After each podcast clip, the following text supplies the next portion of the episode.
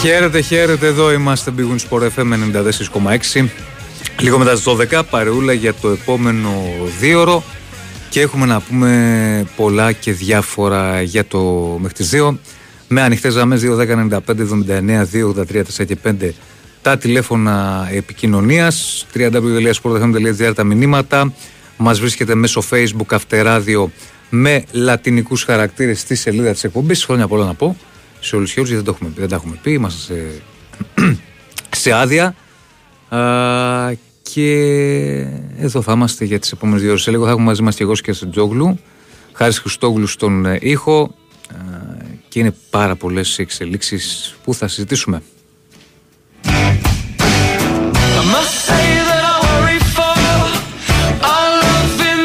Το πρώτο πράγμα που πρέπει να πούμε είναι συλληπιτήρια στην ε, οικογένεια του Γιώργου Λιγκερίδη, του αστυνομικού, ο οποίος κατέληξε και χτυπηθεί από φωτοβολίδα στα γνωστά επεισόδια στο Ρέντι 7 Δεκεμβρίου.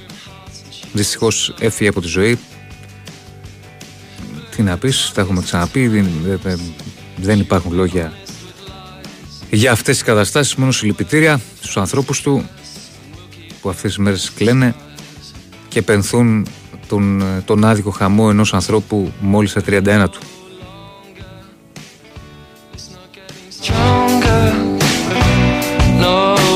Δυστυχώς, συλληπιτήρια και, και κουράγιο. Να πω ότι μόλις έληξε το παιχνίδι της City με την Everton, 3-1 πήρε την νίκη η City στο παιχνίδι για την Premier League. Τώρα έχουμε το τελικό αποτέλεσμα. Καθυστέρησε λίγο, είχαμε 6 λεπτά καθυστερήσεις. Λοιπόν, θα πούμε πάρα πολλά για τον Παναθηναϊκό. Είναι οι εξελίξεις που έχουμε το τελευταίο διήμερο, οι καταιγιστικές εξελίξεις. Το τέλος με τον Ιβάν Γιοβάνοβιτ, το ξαφνικό τέλος με τον Ιβάν Γιοβάνοβιτ, την αλλαγή σελίδας με τον ε, Φατίχ Τερήμ, ο οποίος είναι ο νέος προπονητής του Παναθηναϊκού. Τα ξέρετε τα, το τι έχει συμβεί. Ε, θα κάνουμε ένα ε, σχολιασμό ε, της όλης κατάστασης. Ε, την άποψή μου εγώ δεν την αλλάζω. Το είχα πει και πρόσφατα σε διάφορες ερωτήσεις που μου είχατε κάνει κατά καιρούς. Για μένα ο Γιωβάνος έπρεπε να κρυθεί στο τέλος σεζόν. Αυτή είναι η δική μου άποψη. Ε, με τα σωστά του και με τα λάθη του, ένας προπονητής ο οποίος πρόσφερε στον Παναθηναϊκό, πάλεψε πάρα πολύ για τον Παναθηναϊκό. Η γνώμη μου είναι ότι είναι λάθος το timing, το τωρινό. Και ο τρόπος, έτσι όπως έγινε, για μένα έπρεπε να κρυθεί στο τέλος σεζόν ο Σέρβος. Δεν αλλάζει η, η άποψή μου. Από εκεί πέρα έχουμε μια νέα σελίδα στον Παναθηναϊκό με Τερήμ. Κακά τα ψέματα, πολύ μεγάλο όνομα που έρχεται για να λαμβάνει την τεχνική ηγεσία του Παναθηναϊκού. Από τα μεγαλύτερα ονόματα που θα δουλέψουν στη, στη χώρα μας.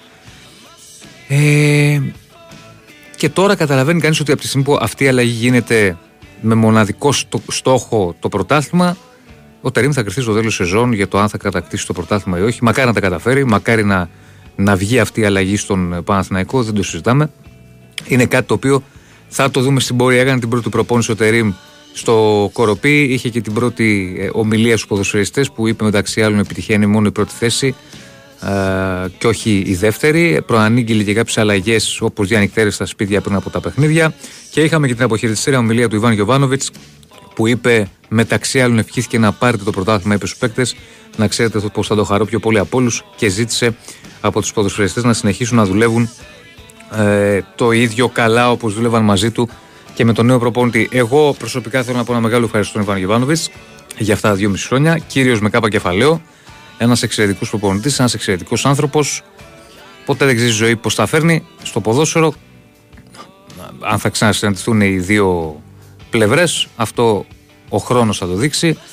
Ένα μεγάλο ευχαριστώ στον Ιβάν Γιοβάνοβιτ και φυσικά καλή επιτυχία στον Φατίχ Τερήμ στο έργο που αναλαμβάνει στον Παναθηναϊκό. Από εκεί πέρα είχαμε εντάχει νίκη του R93-71 της ΛΑΣΚ στο Eurocup. Ε, οι ομάδες οι οποίες σιγά σιγά επιστρέφουν και κάνουν προπονήσεις και προετοιμασίες ε, για την επανέναρξη. Ε, στο, στο μπάσκετ υπάρχει το παιχνίδι του Παναθηναϊκού με τον Ερυθρό Αστέρα σήμερα για την Ευρωλίγκα. Ό,τι είναι από ΑΕΚ θα σου το πει ο Κώστας που θα είναι σε λίγο μαζί μας και όλα αυτά θα τα συζητήσουμε για το επόμενο δύο ώρο εδώ στο 2, 10, 95, 79, 2, 83, 4 και 5.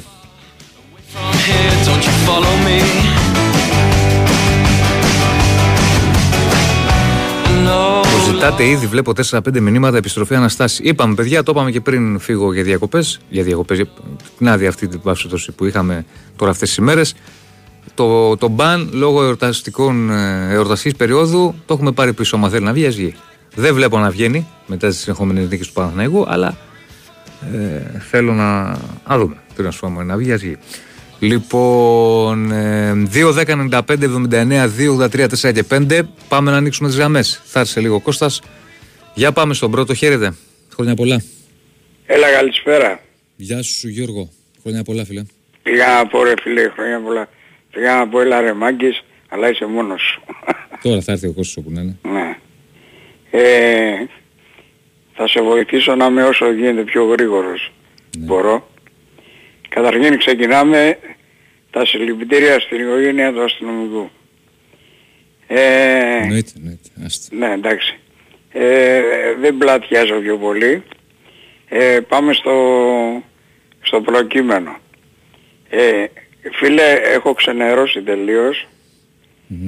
με την απομάκρυση του, του Ιωβάνοβιτς που είναι και άλλες απομακρύσεις πιο πριν. Πάμε λίγο πίσω, πιο πριν, χωρίς λόγο για μένα. Δηλαδή, του Αναστασίου, του Ζουνίδη, του Δόνη, δεν μπορώ να το εξηγήσω αυτό το πράγμα.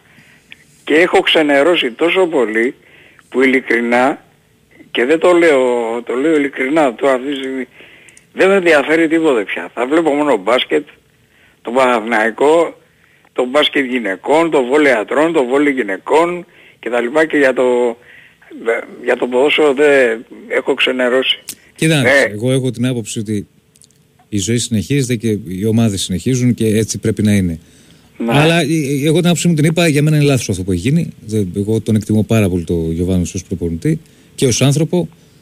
Υπάρχει και μια απόφαση, δεν είναι η πρώτη του τελευταία. Κακό και το timing και ο τρόπος, κατά την άποψή μου. Αλλά εντάξει, αυτό που λες ότι να μην βλέπεις την ομάδα Όχι σου να μην βλέπω. Την ομάδα σου να τη βλέπεις. Όχι να μην βλέπω, αλλά ε, δε, ε, καταλαβαίνω ρε παιδί μου. Εντάξει, είναι στεναχώρια σου τώρα, είναι φρέσκο. Λέω και μεγάλη κουβέντα τώρα. Το δηλαδή καταλαβαίνω μόνο, είναι Ξενέρωμα τελείως ας πούμε. Δε. Και για να κλείσω... Και εννοείται, θα το ξαναπώ επειδή μου στέλνετε κάποια μηνύματα, εννοείται ότι ε, και εγώ στενοχωρηθήκα και εγώ τον εκτιμώ βαθύτατα, μην λέω τα ίδια, αλλά θα πω καλή επιτυχία στον Τερίμ, δεν το συζητάμε. Άλλο αυτό, εντάξει.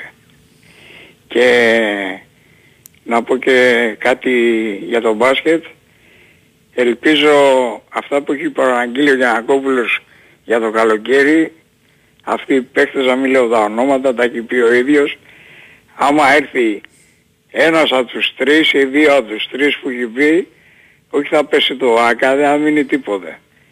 Όσο για το και κλείνω, και κλείνω ειλικρινά, μια που το ανέφερες, για τον επιστήμονα του, για τον Αναστάση που λέμε, ε, πότε θα το καταλάβετε ρε παιδιά, πότε θα το καταλάβετε, το λέω, δεν είναι ο Παναθηναϊκός ο άνθρωπος. Κάνει τον Παναθηναϊκό για να κάνει αυτή τη, το κομμάτι του. Δεν είναι Παναθηναϊκός. Ο Αναστάσης λες. Δεν είναι ρε φίλε Παναθηναϊκός. Δεν, υπά, δεν υπάρχει περίπτωση να είναι Παναθηναϊκός και να λέει αυτά τα πράγματα. Σαν κάτι τον αν, ο ένας έτσι, ο άλλος αλλιώς, ο άλλος... Θυμάμαι μια φορά, θυμάμαι μια φορά όταν είχε πάρει ο Ολυμπιακός τον Μπόγρη, λες και είχε πάρει το ξέρω εγώ ποιο να, και έλεγε κοιμάσαι για να κόπουλε, βγει ο Μπόγρης στον Ολυμπιακό, πήγε... Τι να, τι είναι εκείνο τον Όγκαστ, τι μας είχε ζαλίσει, τι μας είχε κάνει. Δεν είναι Παναθηναϊκός. Κάνει τον Παναθηναϊκό, ξυπνάτε. Λοιπόν, τα φιλιά μου. Γεια σου Γιώργο. Χρόνια πολλά, χρόνια, πολλά. πολλά. Γεια. Γεια σου Δημήτρη από την Αύπακτο, χρόνια πολλά και εσένα να είσαι καλά. Ε, για πάμε παρακάτω. Χαίρετε. Γεια σου, εγώ παιδιά. Γεια σου Ριαρή. Χρόνια πολλά. Τι γίνεται, χρόνια, χρόνια πολλά παιδιά με υγεία. Να είμαστε και του χρόνου εδώ και να τα λέμε. Λοιπόν, ξεκινώ με τα συλληπιτήρια με όλα αυτά που έχουν γίνει αυτές τις ημέρες και για τον Βασίλη τον Καρά και για το παλικάρι που έφυγε από τη ζωή τον αστυνομικό. Όπως και με τον πιλότο που βέβαια, έπεσε. Βέβαια, βέβαια. Ε, εντάξει. Λοιπόν, τι να πεις με αυτά. Λοιπόν, από εκεί και πέρα, πριν σου πω λίγο για τον Ολυμπιακό, να πούμε στο θέμα που καίει, την παράδοση την καυτή, που είναι η πρόσθεση του Τερίμ. Εγώ θα στο πάω από μια άλλη οπτική γωνία. Δεν ξέρω αν τα κριτήρια της πρόσθεσης του Τερίμ στο Παναθηναϊκό είναι καθαρά ποδοσφαιρικά ή αν είναι και επιχειρηματικά. Παίζει και αυτό το ενδεχόμενο. Δηλαδή αν θέλεις να συνδέσεις τα κομμάτια ποδοσφαιρικά καθαρά είναι. Επιχειρηματικά τι να, κοίταξε να, δεις, κοίταξε να δεις. Επειδή ξέρεις εμείς οι άνθρωποι πάει πάντα το μυαλό μας και στο κακό, αν θέλεις. Όχι, Έτσι, στο μαύρο, να μην πω το κακό στο μαύρο. Ε, και, στα, και στα σχόλια που είδα που αναρτήσανε, αλλά αν θες πάει και το μυαλό σου εκεί, ίσως κρύβονται και επιχειρηματικά από πίσω. Όχι, Γιατί βάρη, ποτέ όχι, δεν μπορείς να αρνηθείς δεν, εκατομμύρια. Δεν το πιστεύω αυτό. Εγώ πιστεύω είναι καθαρά ποδοσφαιρικό, μια απόφαση. Κατάλαβες που το πάω Σωστή, τώρα, λάθος, έτσι. ο καθένας έχει την άποψή του. Ναι, εντάξει, εντάξει, αλλά ξέρεις, ξέρεις τι, δεν να, κρ- να κρίνεις. Εγώ είμαι Ολυμπιακός, εντάξει, δεν έχω κανένα συμφέρον, έτσι. Όχι, δεν κουβέντα. Ε, δεν μπορείς να το... ε, ε, σε μια πριν τις γιορτές που είχα πει πώς κρίνουμε ας πούμε τον προπονητή, αν είναι επιτυχημένος ή όχι, δεν, δεν, δεν, δεν ξέρω να τον θυμάσαι που στο είχα πει. Για ποιον λες Ε, τώρα, δεν- για ποιο προπονητή; Πριν, πριν, πριν τις ε, γιορτές, όταν είχα βγει, σας είχα πει εγώ ότι πώς κρίνουμε ας πούμε στην Ελλάδα ένα προπονητή αν είναι επιτυχημένος ή όχι. Ήταν και ο Ηρακλής στην εκπομπή. Ανάλογα Ε, τους προφανώς στόχους που δεν έχεις είχαμε την θέσει, κουβέντα. το ποδόσφαιρο παίζει η ομάδα, Μπράβο. τις στόχους έχει. Δηλαδή, τον κρίνεις αυτή τη στιγμή ας πούμε τον Γιωβάνοβιτς ως αποτυχημένο Κοίτα, που η απο- έβαλε ένα η- Παναθηναϊκό. η- Για να είμαι δίκαιος, η αποτυχία του Παναθηναϊκού με τον Γιωβάνοβιτς ήταν το γεγονός ότι δεν πέρασε στην επόμενη φάση της Ευρώπης. Στα Κοίταξε να υπόλοιπα δεις. Αν δεν το μπορώ εγώ δεις- να του χρεώσω αποτυχία. Να Ίσα σου ίσα. πω κάτι εγώ σαν τρίτο μάτι. Αν το δεις ψυχρά, πετυχημένος. Σου βάζεις τον Παναθηναϊκό στους ομίλους μετά από τόσα χρόνια, έτσι, άσχετα από τον αποκλεισμό, σου παίρνει το κύπελο και σου γίνεται αντιγω- ανταγωνιστικός στο πρωτάθλημα. Τώρα θα μου πεις, είμαι Παναθηναϊκός ρε φίλε, εμένα μου λέει το πρωτάθλημα τόσα χρόνια. Ναι, αλλά αν τον κρίνεις η παρουσία του, δεν το λες ε, αποτυχημένο. Δηλαδή σου πήρε μια ομάδα η οποία αν μη τι άλλο, αν θέλεις να σου το πω έτσι και εκ του πονηρού, έβγαζε σεβασμό. Δηλαδή και εγώ που είμαι Ολυμπιακός σου έλεγα, α, ξέρεις, έβγαζε σεβασμό, έβλεπες δηλαδή ένα νοικοκύρεμα. Έτσι. Γι' αυτό γύρισα και σου είπα στην αρχή της κουβέντας μου, μήπως δεν είναι τα κριτήρια μόνο καθαρά Όχι, όχι, ποδοσφαιρικά. όχι, όχι, ποδοσφαιρικά είναι. ποδοσφαιρικά. Έτσι. Ή τουλάχιστον Τέλος αυτό πάντων. ξέρω εγώ. Και, και για να κλείσω αυτό το, το κεφάλαιο του, του Τερίμ είναι ότι το θέμα δεν είναι μόνο το ότι έφτασε, θα φανεί και αν θα κάνει και μεταγραφές έτσι. Γιατί εγώ πιστεύω ότι σαν όνομα, κοίταξε, σαν όνομα είναι καλός, έτσι. Δεν τρελαθούμε τώρα. Ασχέτως τώρα αν έχει φτάσει στην ηλικία το θέμα είναι θα γίνουν και οι ε, απαιτούμενες μεταγραφές ή θα μείνει με αυτό το ψυχολικό. Ο Παίζει και αυτό Παναθηναϊκός, το ρόλο εγώ του. πισ- πιστεύω, Προφανώς θα του έχει δώσει και κάποιο δώρο να του κάνει κάποιες ε, μεταγραφές. εγώ πιστεύω ότι ε, θα πάει, δηλαδή ο προγραμματισμός ήταν να πάρει ένα στόπερ και βλέπουμε. Τώρα νομίζω θα πάει σε κάτι παραπάνω. Για παράδειγμα, ακούγεται πολύ έντονα. Εντάξει, το έχουν προχωρήσει πάρα πολύ οι Τούρκοι. Εγώ δεν ξέρω ότι να είναι κάτι τόσο προχωρημένο. Αλλά ακούγεται πάρα πολύ για το Μπακασέτα. Θα δούμε τι θα γίνει. Στόπερ θα πάρει σίγουρα. Δεν ξέρω αν θα πάει και σε τρίτη μεταγραφή. Α περιμένουμε λίγο γιατί σήμερα ήρθε ο, ο Τερήμ. Σήμερα έκανε την πρώτη προπόνηση. Να δούμε λίγο τις επόμενες μέρες πώς θα προχωρήσει όλο αυτό. Όπως και, όπως Υπομονή. και εμείς περιμένουμε και τις μεταγραφές, Υπομονή, τις δικές σας στον Ολυμπιακό, τέλος πάντων. Και κλείνοντας παιδιά και καλή συνέχεια να έχετε ένα τελευταίο, μια παράκληση. Ε, παιδιά επειδή έχουν γίνει πάρα πολλά τροχιά, δεν ξέρω αν τα έχεις δει. Έτσι. Μια παράκληση παιδιά να σταματήσει αυτό το μακελιό έξω. Δηλαδή βλέπουν άδειο- ε, άδειους δρόμους, πλακώνονται, τρέχουν, μεθυσμένοι αυτό. Παιδιά λίγο κάλμα, ε, γιατί είναι αμαρτία από το Θεό έχουν ξεκληριστεί παιδιά μικρά, οικογένειες και μεγάλη προσοχή. Δηλαδή σαν έκκληση όσοι με ακούνε, τώρα θα μου πεις τι το λες, όχι παιδιά πρέπει γιατί έχει ξεφύγει πολύ το πράγμα. Αν μπείτε μέσα και δείτε τι έχει γίνει τα τελευταία, τις τελευταίες 48 ώρες, δηλαδή είναι να χτυπάμε τα κεφάλια μας στον τοίχο. Αυτά. Τι πιστε... Να σε Λοιπόν, καλά. Τι καλή πιστεύω... συνέχεια, καλή συνέχεια και χαιρετίζοντα και στον Ερακλή άμα μιλήσεις. Έγινε. Εντάξει; Τι Να πιστεύω είστε θα καλά, κάνουν αγόρια. Τερήμ. Τι, δεν ξέρω ρε παιδιά θα κάνουν. Δεν έχω γυάλα. Είναι ένα πολύ μεγάλο όνομα προπονητικά. Όπως και να το κάνουμε. Από τα μεγαλύτερα που έχουν έρθει στη χώρα μας. Ίσως και το μεγαλύτερο τα τελευταία χρόνια. Ε, ο, ο, ο, από τη στιγμή που γίνεται αλλαγή μεσού στη σεζόν που είναι δύσκολο πάντα για ένα προπονητή και από τη στιγμή που έγινε αλλαγή μεσού στη σεζόν, τη στιγμή που ο Παναθηναϊκός ήταν στο πλήν 1 και έχοντας κάποια αρνητικά αποτελέσματα το τελευταίο διάστημα, ο, η μο- η- το μοναδικό κριτήριο για το αν θα πετύχει ο ε, Τερίμ στον Παναθηναϊκό ή όχι, ξαναλέω μακάρι να πετύχει, είναι το πρωτάθλημα. 100%. Και ο ίδιος το είπε στις δηλώσεις του σήμερα ότι ήρθα για να κάνω τον Παναθηναϊκό πρωταθλητή και ότι βάζω την υπογραφή μου με την καρδιά μου και όχι μόνο με το μολύβι. Ε, οπότε εκεί θα τον κρίνουμε. Υπομονή, να δούμε. Δεν, ε, ε, έχει μπροστά του δύσκολο έργο με ποια έννοια. Παίρνει μια ομάδα στρωμένη η αλήθεια είναι. Θα την ενισχύσει και μεταγραφικά από τις μεταγραφές που θα γίνουν από το κλαμπ. Αλλά έχει ένα δύσκολο έργο με την έννοια ότι δεν αναλαμβάνει μια ομάδα το καλοκαίρι να κάνει προετοιμασία κτλ. Πάντα γι' αυτό για τους προπονητές δεν είναι απλό. Θα δούμε. Δεν μπορώ να μαντέψω τι θα κάνει. Ε, χαίρετε. Καλησπέρα. Καλησπέρα. Έλα Βασίλη. Χρο... Χρόνια πολλά Διαμισάρα. Χρόνια πολλά, χρόνια πολλά. Χρόνια πολλά σε όλους τους ακροατές, σε όλο τον κόσμο. Υγεία, χαρά και ευτυχία. Ε, να αρχίσουμε λίγο με τα πολύ δυσάρεστα, τα συλληπιτήρια φυσικά για το ε, αστυνομικό, για τον πιλότο και για τον Βασίλη τον Καρά, επί ευκαιρίας. Ε, κατραπακιά από χθες Διονύση. Για πες μου τη γνώμη σου. Εγώ κάτι μέρες έφα, ε, λόγω εορτών κιόλας, μπήκα λίγο στην αποτοξίνωση, γενικά ούτε ράδιο, ούτε ίντερνετ ε, τίποτα. Εγώ που χθες είχα, ήταν τελευταία μέρα, για να το ελαφρύνουμε και λίγο και μου λες, ήταν τελευταία μέρα στην άδεια, Α, και ξέρεις, κανονίζω να πάω εδώ, να πάω εκεί και σηκώνομαι το πρωί και βλέπω το, το δημοσίευμα στην Τουρκία που βγήκε Οπότε όπως καταλαβαίνεις έφυγε η μέρα, δεν πια άδεια τώρα και πια... και πια... δεν έκαμε, η επικαιρότητα δεν, δεν ρωτάει. Ε, εσάς φανταζόμουν εκείνη τη στιγμή να σου πω. Εντάξει, αυτά είναι μέσα στο πρόγραμμα. Μπήκα κατά τις 12 μεσημέρι ηλικία. Μπήκα τέλος πάντων σε μια εντερνετική σελίδα αθλητικά. Άκου τώρα, συγγνώμη ρε Βασίλη και θα μου πεις έχω διακόψει δύο φορές. Μου λέει ένας φίλος. Δεν σύλλα γιατί δεν λες ότι το είναι ο κορυφαίος coach που έχει έρθει ποτέ στην Ελλάδα. Τώρα που θα πάρουν, που θα φύγουν τα πουλέν σου και θα αντικατασταθούν με παικταράδες τύπου Μπακασέτα θα κλαίσει. Άκου τώρα. Γιατί να κλαίω ρε φίλε.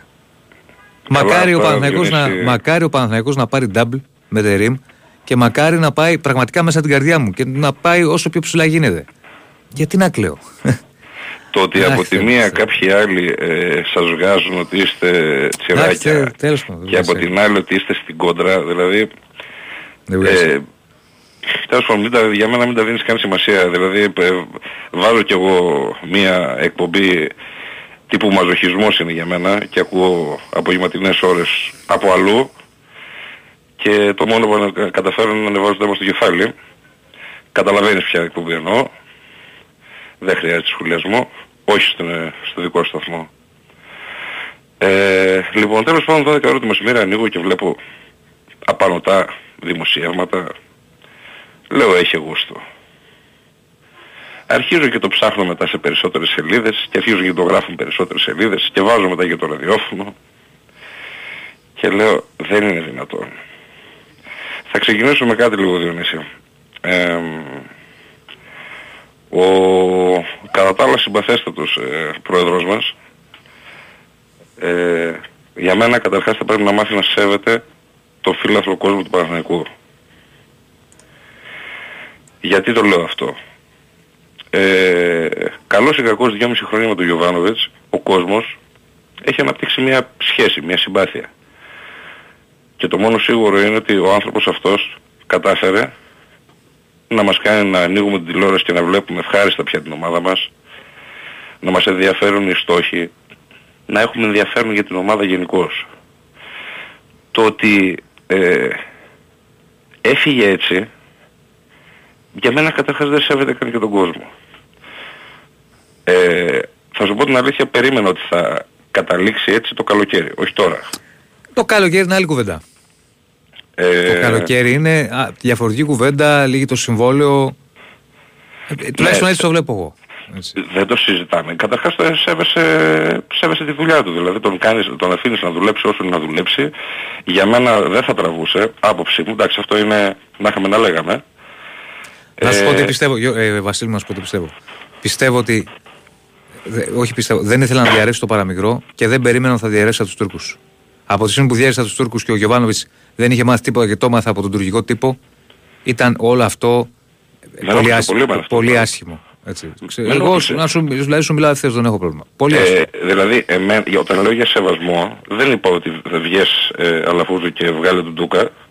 Δεν ρε, κατάλαβα τι λες. Κατάλαβα. Έχεις ένα μέσο, έχεις... Ε, Εντάξει, δεν ήθελα να το διαρρέσουν. Από τη στιγμή που βγήκε από την Τουρκία, δηλαδή φαντάσου ότι και εμείς, εννοώ οι δημοσιογράφοι ε, στην Ελλάδα. Δεν, όχι, πέρα, ας αυτό. Καθένας έχει τις απόψεις του. Καθαρά ρεπορταζιακά δηλαδή. Δεν ξέραμε κάτι. Δεν, δεν είχε βγει, δεν είχε διαρρέσει το παραμικρό. Ναι, ναι, ναι, ναι, Αλλά πάντα υπάρχει ο κίνδυνος όταν μιλάς για εξωτερικό να διαρρεύσει ξέρεις, από το εξωτερικό. Αυτό έγινε και από τη στιγμή που διέρευσε στο εξωτερικό και το, ε, και το έμαθε και ο προπονητής έτσι ήταν πολύ άσχημο για τον προπονητή.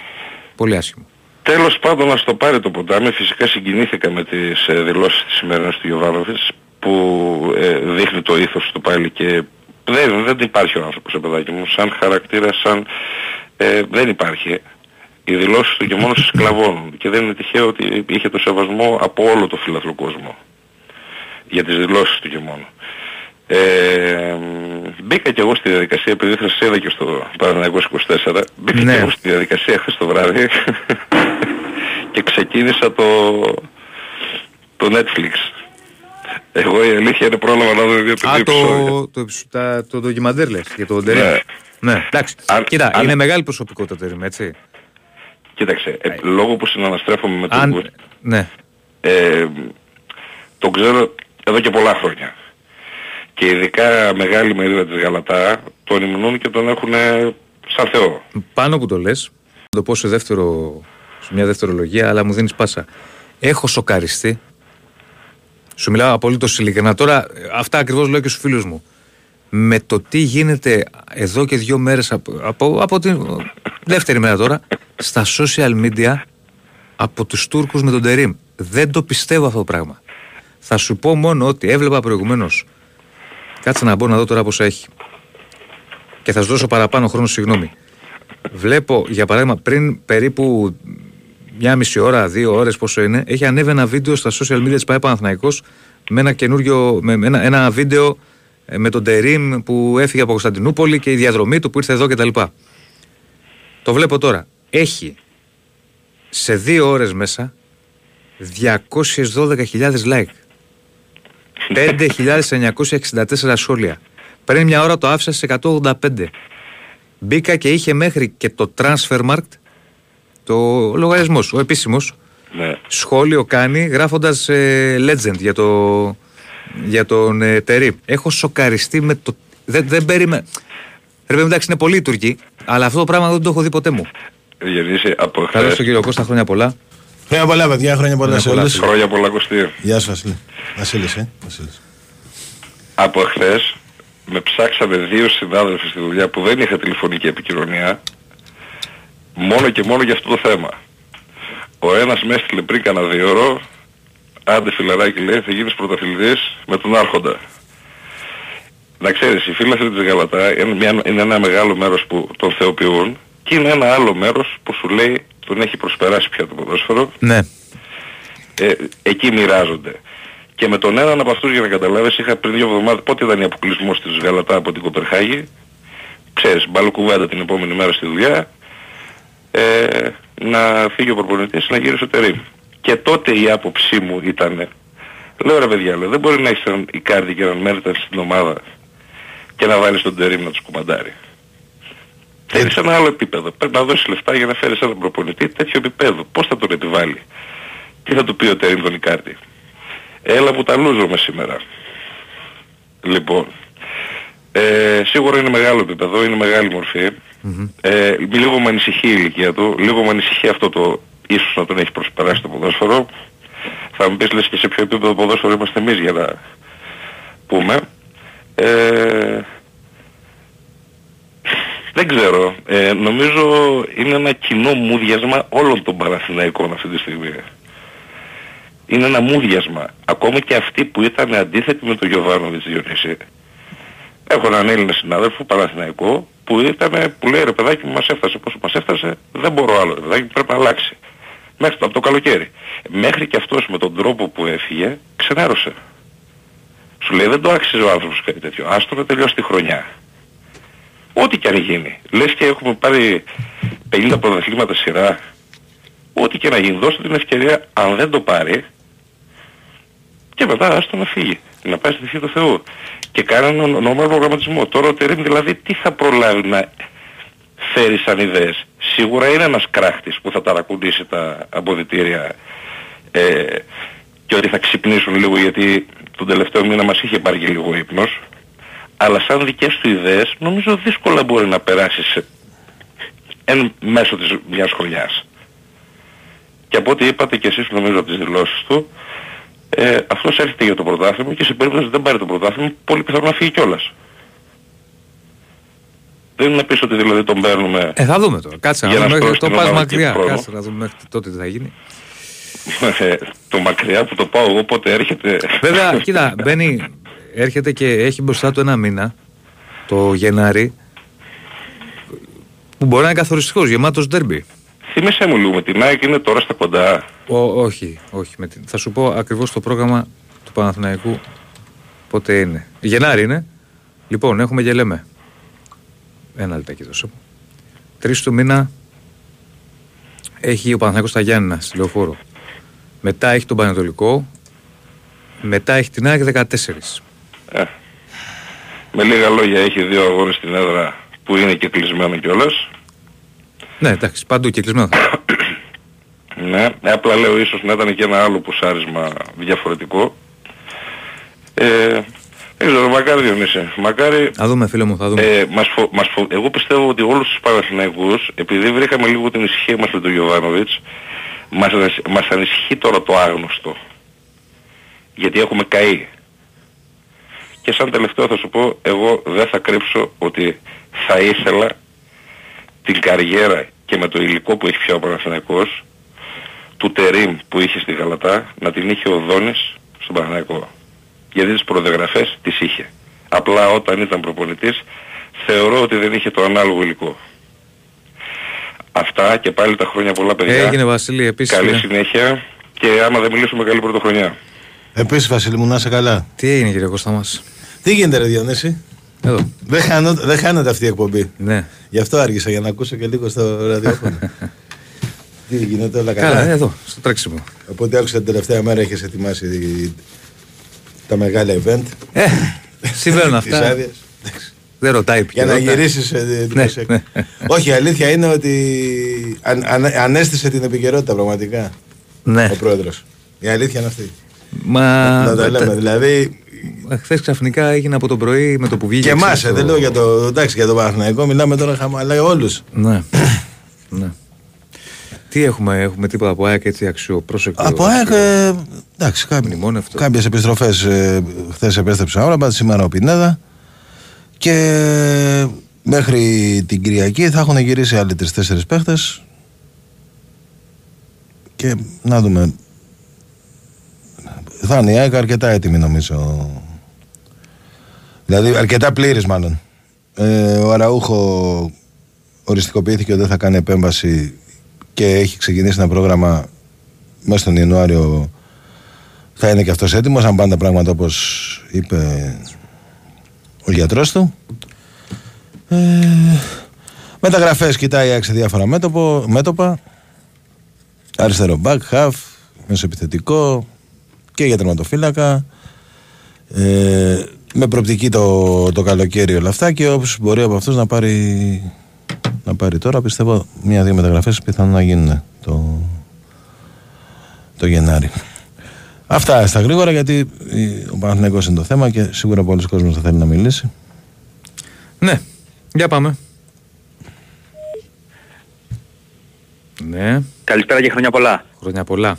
Γεια χαρά. Πολλά χρόνια έχω να μιλήσω στο σταθμό. Στα ξεκινήματα του Διονύσου Δεσίλα, Άρης από Πάτα Παναθηναϊκός. Έλα ρε Άρη. Πάρα πολλά. Πάρα πολλά χρόνια, πάρα πολλά χρόνια. Πού είσαι... Έχουμε δώσει μάχες εδώ. Ουφ. Πρέπει να πω μια και το αναφέρεις. Μου έχεις μείνει αξέχαστος γιατί. Το έχω να το λέω δηλαδή και σε φίλους και σε... Είσαι ο πρώτος άνθρωπος με το που άνοιξα γραμμές όταν ξεκίνησα εκπομπές, 2-5 τότε που έκανα, η, η, την πρώτη βραδιά που άνοιξα γραμμές, γιατί τις πρώτες 10 μέρες δεν άνοιγα γραμμές, πήγαινα με μηνύματα μόνο, είχες βγει εσύ και είχαμε τσακωθεί. Το θυμάσαι; Ε, να σου πω την αλήθεια δεν το θυμάμαι. Με Περισσότερο το θυμάμαι με, επικές με γραμμές με Κώστα Γκότζο. Με παρέμβαση Χρήστος Τυρακόπουλου, το θυμάσαι; Σωστά, το θυμήθηκα. Ε, τέσσερις ώρες έχεις, έχεις απόλυτο δίκιο. Έχεις απόλυτο δίκιο. Μην ξέχαστο. Έχεις απόλυτο. Ναι. Έχεις απόλυτο. Για ένα πρωτοσέλιδο, το θυμάμαι, για ένα πρωτοσέλιδο της Sport Day, για το Λούα Λούα.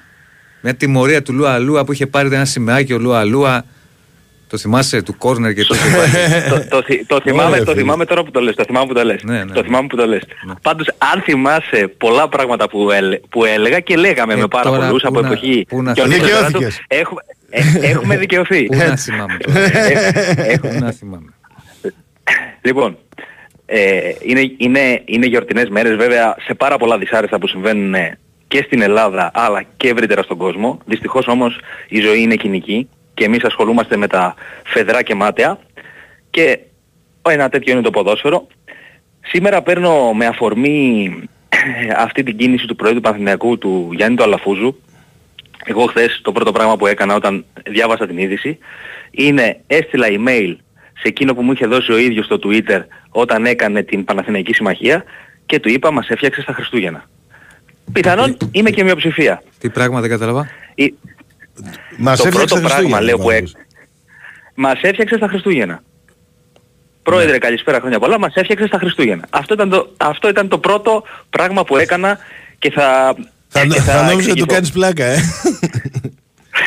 Δεν ξέρω αν νόμιζα να το κάνω. όχι, μωρέ, ε, όχι, έτσι το λέω. Έτσι το λέω. Απλά επειδή αλλά, δεν είναι το συνήθως. Αλλά, ε, αλλά ειλικρινά να, να, να, να ξεχωρίσω κάτι. Καταρχήν, ο Ιβάν Γιωβάνοβιτς, σαν άνθρωπος δεν χρειάζεται να πούμε, ίσως είναι από τις μεγαλύτερες προσωπικότητες. Ε, το ήθος του, τώρα να μιλήσω εγώ, ακόμα και εσείς, δηλαδή και οποιοδήποτε, ε, φαίνεται και κάνει πάμε από χιλιόμετρα. Ο άνθρωπος, δεν το συζητάμε, είναι, είναι άλλο level. Είναι άλλο level και είναι ακριβώς το προφίλ του ανθρώπου που θέλει ο Παναθηναϊκός ε, να τον εκπροσωπεί και μάλιστα να τον έχει προπονητή. Ένα είναι αυτό. Το δεύτερο είναι ότι εννοείται ότι πήρε τον Παναθηναϊκό να μην κρυβόμαστε από την αφάνεια και τον επανέφερε σε, ένα, σε ένα επίπεδο πρωταθλητισμού και εν πάση περιπτώσει αξιοπρεπές. Όλοι ξαφνικά σεβόντουσαν τον Παναθηναϊκό και όλες οι ομάδες, μικρές μεγάλες, παραδεχόντουσαν τον Παναθηναϊκό και σταμάτησε πλέον ο Παναθηναϊκός παίζοντας με τις μικρές ομάδες να πιστεύουν οι αντίπαλοι παίχτες ότι μπορούν να τον κερδίσουν αυτό το πράγμα, ε, εντάξει, ε, Παναθηναϊκοί μας αλλά και γενικά ποδόσφαιρο βλέπουμε, είναι αυταπόδεικτο. Δεν το συζητάμε. Από εκεί και πέρα όμως, η ζωή δυστυχώς συνεχίζεται. Και το ποδόσφαιρο δεν είναι ούτε συναισθήματα, ούτε ρομαντισμός. Μας αρέσει, δεν μας αρέσει. Τα πράγματα προχωράνε μπροστά. Κάποτε ο Ότορε Χάγκελ πήρε το Euro. Μετά πήγε σε ένα άλλο Euro, η ομάδα δεν πήγε καλά και ξαφνικά είδαμε ότι δεν μας κάνει σαν προπονητής. Ίσως κάποιοι έχουν ενοχληθεί από τον τρόπο και τον τάκτ. Τώρα ο κύριος Αλαφούζος το μόνο πράγμα που δεν μπορεί να πει κάποιος είναι όσοι, όσοι λένε ότι τον έχουν συναναστραφεί τουλάχιστον στο ποδόσφαιρο έχουν να μιλάνε για έναν άνθρωπο που είναι πολύ ναι, ευγενής, με γαλλικά και πιάνω. Είναι, είναι. Εμένα η άποψή μου είναι ότι ο προπονητής αυτός πέρα από τον τρόπο έπρεπε να εξαντλήσει το συμβόλαιο του. Αλλά αυτή είναι η δική μου άποψη. Εγώ σέβομαι κάθε διαφορετική γνώμη και προφανώς. Εγώ, ε, εγώ θέλω να πω κάποια πράγματα σήμερα γιατί μου έχει κάνει τρομερή εντύπωση η αντιμετώπιση που έχει από πάρα πολλούς συναδέλφους στα μέσα μαζικής ενημέρωσης που καταλαβαίνω ότι μπορεί να το συμπαθούν. Καταλαβαίνω ότι μπορεί να τους αρέσει. Καταλαβαίνω ότι είναι ευχαριστημένοι ξαφνικά που βλέπαν τον Παναθηναϊκό να παίζει με τον Εσπάρθα και να έχει κάτι ανύπαρκτους προπονητές. Ότι, OK, okay, έχει, ένα, έχει ένα επίπεδο, αλλά πρέπει να βλέπουμε τα πράγματα πολύ αντικειμενικά. Πρώτα απ' όλα ο Ιβάν Γιωβάνοβιτς έχει κάνει μια μεγάλη επιτυχία με τον ΑΠΟΕΛ και έχει κάνει μια επιτυχημένη παρουσία γενικότερα στον ΑΠΟΕΛ αλλά δεν είναι για ένας προπονητής που το βιογραφικό του είναι μπορείς να πεις το πιο πλούσιο του κόσμου ή προπονούσε αντίστοιχες ομάδες ή είναι ένας προπο, προ, προπονητής πολυνίκης. Ήρθε λοιπόν στον Παναθηναϊκό και είχε κάποιες συνθήκες που δυστυχώς ή ευτυχώς δεν είχαν άξιοι Έλληνες συνάδελφοί του όπως ο Γιάννης Αναστασίου, όπως ο Γιώργος Δόνης, ε, όπως ε, ακόμα και ο Μαρίνος Ζουνίδης. Δεν τις είχαν τις συνθήκες, ούτε είχαν το budget τους. Δεινοπαθούσαμε κάθε καλοκαίρι και κάθε μεταγραφική σεζόν να κάνουμε μεταγραφές υποτίθεται ότι τις μεταγραφές τις, κοκκι... τις κοσκινίζαμε. Δεν έχει πιάσει καμία μεταγραφή. Και μιλάμε για ακριβές μεταγραφές.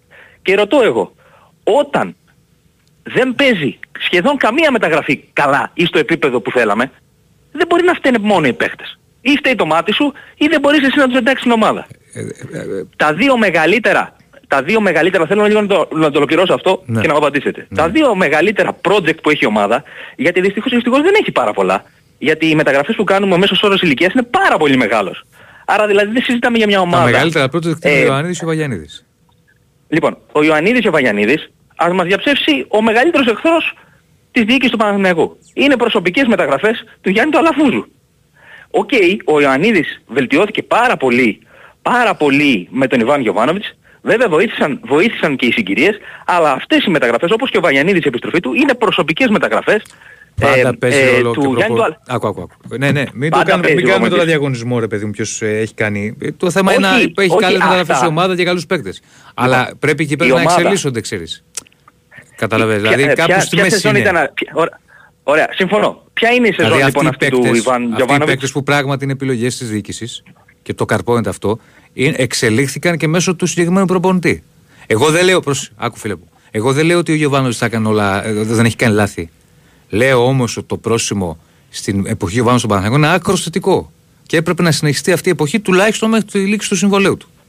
Αυτό πιστεύω εγώ. Ωραία. Ναι. Εγώ, εγώ λοιπόν έχω μια άλλη ανάγνωση. Καταρχήν εγώ θεωρώ ότι είναι, mm. πολύ, είναι τρομερή κίνηση αυτή που έχει κάνει ο Γιάννης Αναλαφούζος και mm. απορώ που βρήκε τα γκάτς και την έκανε. Εγώ ειλικρινά το λέω. Ίσως είναι άκοψος τρόπος που δεν ενημέρωσε που που που άκομψος αλλά και το timing. Και ο άνθρωπος που έφερε για να τον αντικαταστήσει είναι κίνηση ματ. Τώρα αν θα πετύχει στη ζωή κανένας δεν ε, μπορεί να προβλέψει το, το τέλος ε, ή τι θα συμβεί, το τελικό αποτέλεσμα. Αλλά θέλω να πω το εξής. Ο Ιβάνιο Βαϊάνοβιτς δεν κρίνεται ένας προπονητής που είναι μία σεζόν στην ομάδα. Είναι στην τρίτη του σεζόν στην ομάδα. Στην τρίτη του σεζόν. Διαχειρίστηκε αρκετά υψηλά budget. Και μάλιστα δεν είχε και περιορισμό σε κάποιες μεταγραφές. Λοιπόν, η ομάδα δυστυχώς ή ευτυχώς έχει πάρα πάρα πολλά κενά. Έχει παίχτες με ίδια χαρακτηριστικά και έχει παίχτες που δεν αποδίδουν ανάλογα με τις αμοιβές τους. Και ο Τσέριν, για μένα έχει... Και ο Τσέριν είναι project. Και ο Τσέριν είναι, είναι project. Είναι και ο Τσέριν ένα project καλό. Ναι, μίλησα τα, είπα τα δύο μεγαλύτερα. Ναι. Είπα τα δύο μεγαλύτερα. Ναι. Και ο ναι. Τσέριν. Και τρίτος. Ο μοναδικός, η μοναδική αυτή. Λοιπόν, και, και, και okay, να πιστώσουμε και στον uh, Ιβάν Γιωβάνοβιτς ότι αναγέννησε τον Αϊτόρ, εκεί φαίνεται η δουλειά του, και ότι ο Μπρινιόλι ανέβηκε επίπεδο με αυτόν τον, uh, τον προπονητή. Που φυσικά το τελευταίο διάστημα έχουμε τρίβει τα μάτια μας. Κλείνει η παρένθεση. Λοιπόν, είναι η τρίτη του χρονιά. Ο Παναθηναϊκός υποτίθεται ότι είχε στόχο να επιστρέψει στην Ευρώπη. Ποιο πλάνο υπηρέτησε ο προπονητής η διοίκηση για να επιστρέψει στην Ευρώπη; Όταν έχεις τον Αλεξανδρόπουλο και τον Πλάτ, δεν έπαιζε κιόλας. Δεν συνέχισε. Ευρώπη επέστρεψε. Μπήκε μισό στο λεπτό, μισό λεπτό, μισό λεπτό, μισό λεπτό. Δεν συνέχισε. Δεν φτάνω στο επέστρεψε. Ναι. ναι, δεν συνέχισε. Αλλά λέω ποιο πλάνο είχε η διοίκηση και κυρίως ο προπονητής που κάνει τις μεταγραφές, που φτιάχνει το ρόστερ, για να επιστρέψει η ομάδα στην Ευρώπη. Ποιο πλάνο είχε. Όταν έχει τον Κουρβέλη που πιάνει θέση Έλληνα και φεύγει. Όταν ε, έχεις τον Αλεξανδρόπουλο που δεν τον... Επέλεξε να πάει αλλού εσύ γιατί είχε πρόταση άλλη. Ένα λεπτό, ένα, ένα, ρε, εσύ, ρε, Διονύση παίζεις Ευρώπη φέτος. Δεν πρέπει ναι. να δηλώσεις μια λίστα. Ναι, ναι, ο Κουρμπέλης, ο, άλλο λέω, ένα λεπτάκι, ένα, ένα, ένα, ένα, ένα. Ο Κουρμπέλης έφυγε, ο ίδιος επέλεξε να φύγει γιατί είχε πρόταση από αλλού και επέλεξε να πάει εκεί, στην Τουρκία. Ωραία, ο Κουρμπέλης έφυγε, ο, ο άλλος δεν έπεσε και τον πουλήσαμε. Κάναμε κάποια μεταγραφή Έλληνα παίχτη. Είχαμε Όχι. κάποιο πλάνο για, να μην, για να μην φτάσουμε να είναι ο Βέρμπιτς έξω, ο Γερεμέγεφ έξω. Ένα το κρατούμε. Δεύτερον, από τις ακαδημίες. Έχουμε κάποιο παίχτη που έχει βγει. Εδώ έχουμε φτάσει και είχαμε τον Πιλάλ από τα μεγαλύτερα ταλέντα της Ευρώπης που δεν ξέρουμε αν θα, αν θα ανανεώσει. Κάτσε και δεν έχουμε δει. Ένα, ένα, ένα, ένα. Οι ακαδημίες δεν είναι απλή υπόθεση. Οι ακαδημίες μην περιμένουν να βγαίνουν τρεις παίκτες το χρόνο. Κάτσε να δούμε. Έχουν ε, υπογράψει συμβόλαιο κάποιοι παίκτες, ο Φικάη, ο ένας ο Να μην δούμε. Μισό, μισό, μισό. Μισό λεπτάκι, Άρη. Ένα, ένα. Τώρα πάμε στους Έλληνες. Πράγματι ο Παναθηναϊκός πρέπει να πάρει περισσότερους Έλληνες. Η αλήθεια είναι όμως ότι οι Έλληνες για, για επίπεδο Παναθηναϊκού πλην Ελλήνων που είναι στο εξωτερικό, παράδειγμα Μπαγκασέτας που γράφεται τώρα τις τελευταίες ημέρες στην Τουρκία, σου λέω ένα παράδειγμα, και άλλοι, ο, ο Γιάννουλης, ναι. δεν υπάρχουν και πάρα πολλοί ε, που, που, να τους πάρεις. Πρέπει να πας σε τέτοιο δηλαδή, να πας στο εξωτερικό. Ε, ε, Έλληνας στο επίπεδο του Τσόκα δεν υπάρχει. Εγώ σου, μιλάω για, υψη... Εγώ σου μιλάω για υψηλότερο επίπεδο. Μα εμείς δεν είχαμε να δηλώσουμε Έλληνες ούτε στο χαμηλότερο ναι, επίπεδο. Ναι, εγώ σου μιλάω για υψηλότερο επίπεδο. Και πρέπει πράγματι ο Παναθηναϊκός να βάλει περισσότερους Έλληνες. Αλλά καλούς Έλληνες. Όχι δεν και καλά Έλληνες ε, ε, για να έχεις μια Ωραία. λίστα αλλά να μην είναι καλή. Ωραία. Ε, αυτό μου το απάντησες. Πάμε τώρα στο δεύτερο. Εσύ μου είπες Απλά και λίγο σύντομα, Άρη, γιατί περιμέ... θα γκρινιάζουν οι επόμενοι. Ναι, μη, ναι, ναι, ναι, μην περιμένουμε ότι θα βγαίνουν και τρεις παίχτες σε σεζόν. Πάμε παρακάτω. Ο, ο, πιτσιρικάδες, ο, χρόνια. Πιτσιρικάδες. Ναι, πιτσιρικάδες. Ποιος παίχτης έχει βγει δυόμιση χρόνια με τον Ιωάννης; Για να μην πούμε για τον Πάο και οι άλλες ομάδες, με δυο μισό Ο Φρόκου που το παιδί τραυματίστηκε, δυστυχώς, που ήταν, ναι. είχε άρχισε να παίρνει συμμετοχές, τραυματίστηκε και αρχή σεζόν αυτός, θυμάμαι είχε παίξει με τον Νόφι στην Κρήτη, ε, υπολογιζόταν τέλος πάντων. Ε, οι υπόλοιποι έρχονται από πίσω δεν έχουν παίξει ακόμα. Δηλαδή ο Φικάη τώρα έκανε συμβόλαιο. Ο Μπιλάλ δεν έχει παίξει άρα, ακόμα. Άρα, άρα, άρα, άρα, μιλάμε και σε αυτό το τομέα για πάρα πολύ κάτω τη βάση σε μια ομάδα. Άκου, άκου. Ε, το, το νέος παίκτης, ναι. Το νέος παίκτης, ξαναλέω, να κοιτάς να σου βγαίνει ένα στα δύο-τρία χρόνια. Δεν είναι απλή διαδικασία ο νέος παίκτης για επίπεδο Παναθηναϊκού. Ο Πιτσερικάς. Να κοιτά, εντάξει, ο Βαγιανίδης, ο οποίος επέστρεψε Εγώ... και πήρε ναι. την ευκαιρία. το θέμα. Ντέρμπι και μεγάλα μάτς. Ναι. Ωραία, τελειώνω εγώ. Ντέρμπι και μεγάλα μάτς. Ναι. Ο, έχουμε γίνει πελάτες του ΠΑΟΚ. Πελάτες της ΣΑΙΚ. Ντέρμπι και μεγάλα μάτς. Καλά, πέρυσι τον ΠΑΟΚ δύο φορές το κέρδισε εσύ. Μην φτάνεις στο άλλο άκρο. Να μου πεις για φέτος που δεν έχει πάρει ντέρμπι, ε, να σου πω ναι. ναι. Πέρυσι τον Μπάουκ δύο φορές το κέρδισε στην Τούμπα. Έχασε τηλεοφόρο, στην Τούμπα κέρδισε. Άρα να, να κοιτάμε Εγώ... και τη μία πλευρά και την άλλη. Το ποτήρι είναι μισό, μι, μισογεμάτο. Αυτό θέλω να πω. Ναι. Ότι υπάρχουν πάρα πολλά θετικά, αλλά υπάρχουν και πάρα πολλά αρνητικά. Άρα ναι. υπάρχει μια λογική εξήγηση. Επίσης, ναι. και κλείνω, ήρθε ο Φατίχ Τερίμ, ο καλύτερος προπονητής στην Τουρκία, μια χώρα ποδοσφαιρικά πολύ ανώτερη από, την, από τη δική μας. Ε, Άρα, ας δώσουμε λίγο υπομονή, ας σταματήσουμε να γκρινιάζουμε και να μας φταίνε Καλά, πάντα. προφανώς θα δώσουμε δηλαδή, υπομονή, φέρουμε... Απλά να ναι, δηλαδή, την όλη κατάσταση. Φέρνει, φέρνει, ακριβ... φέρνει αυτινό, αυτινό ακριβό προπονητή ο, ο, ο πρόεδρος Στέι. Ε, ε, δεν διώχνει το Γιωβάνος Στέι, διώχνει το Γιωβάνος πάλι Στέι. Ε, ναι. πρέπει λίγο να αποφασίσουμε, να βλέπουμε τα πράγματα πιο σοβαρά, να τα αναλύουμε σε βάθος και ας κάνουμε υπομονή. ε, και θα δούμε στο τέλος και θα δικαιωθεί. Κα, ε, χρόνια πολλά και χρόνια πάλι. Πολλά, χρόνια Καλή πολλά, χρονιά. Να σε καλά. Χάρηκα που τα ξαναπάμε. Να σε καλά. Να σε καλά, φίλε μου. Για πάμε να προχωρήσουμε. Έχουμε σήμερα άγραφα. Δεν το ξέρω. Δεν, δεν Για πιάσε λίγο να δω το, το ντοσιέ, φίλε μου καλέ. Γιατί μπήκαμε δυναμικά και δεν είδα τίποτα αν έχουμε άγραφα. Παιδιά, θα δω αν έχουμε άγραφα και θα σας ενημερώσουμε. Δώστε ένα λεπτάκι. Πάμε στο φίλο που πήρε. Χαίρετε. Καλημέρα, αδελφέ. Γεια σου, αδελφέ. Γεια σου, αδελφέ. Πώς είσαι Χρόνια πολλά. Πω, εντάξει, μου έφυγε το πρώτο σοκ και είμαι κομπλέ. Ε, ποιος είναι η χοληψία. Ο Χάρης. Α, ο Χάρης. Καλημέρα και στο Χάρη. Ε, Κώστα Διονύση μου να σου πω κάτι. Σαν Παναθηναϊκός εγώ έχασα την Ευρώπη, δεν έχω να χάσω τίποτα. Ξεκινήσαμε στην Ευρώπη με τέσσερις βαθμούς, καταλήξαμε στο τέλος με τέσσερις βαθμούς. Ξεκινήσα μια πολύ καλή πορεία, κάνω αυτοκριτική θα κάνω αυτοκριτική, αυτοκριτική τώρα. θα κάνεις στον εαυτό σου; Ε, ναι, στον εαυτό μου σαν Παναθηναϊκός ρε παιδί μου. ε, πήγαμε δεύτερη στο πρωτάθλημα. Τώρα ξεκινάει και το κύπελο. Ε, ούτε κρύο ούτε ζέστη. Ο Γιωβάνοβιτς έκανε τον κύκλο του, Κώστα. Ε, ε, εμένα με ρώτησε η φίλη μου η Κατερίνα πριν δύο-τρεις ώρες μου λέει πώς αισθάνεσαι που έχουμε δύο προπονητές Τούρκους; Λέω κοίταξε δεν με πειράζουν οι Τούρκοι γενικότερα ε, πιες νεράκι λίγο. Ε, από το νερό πνίγηκα Διονύση και Κώστα, ε, οι δυτικοί Τούρκοι τους αγαπάω πάρα πολύ. Από τους κεντρική Ασία, Τουρκία και κάτω δεν τους πάω τόσο Από τα Άδανα είναι ο, τέτοιο, ο Φατίχ. Το ξέρω, δυτικός ρε παιδί μου. Οι τα Άδανα δεν είναι τόσο δυτικά. Για να ψάξω λίγο. Ναι, που γεννήθηκε λες. Αλλά στην Κωνσταντινούπολη ναι, που μεγάλωσε. Αλλά στην Κωνσταντινούπολη εκεί εδρεώθηκε, στη Γαλατά Σαράι. Κοίταξε, και να μην πάρει το πρωτάθλημα πιστεύω θα φύγει. Όπως είπε ο Φετίχερ Τερίμ που ήρθε σήμερα και έκανε προπόνηση και είδε τους παίχτες, κάνω ακόμα αυτοκριτική.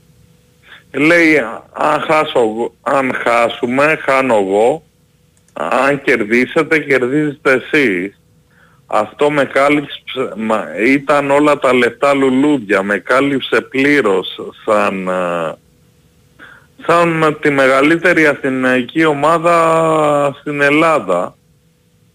Ποια λουλούδια μου Και περιμένω και το βοτανικό και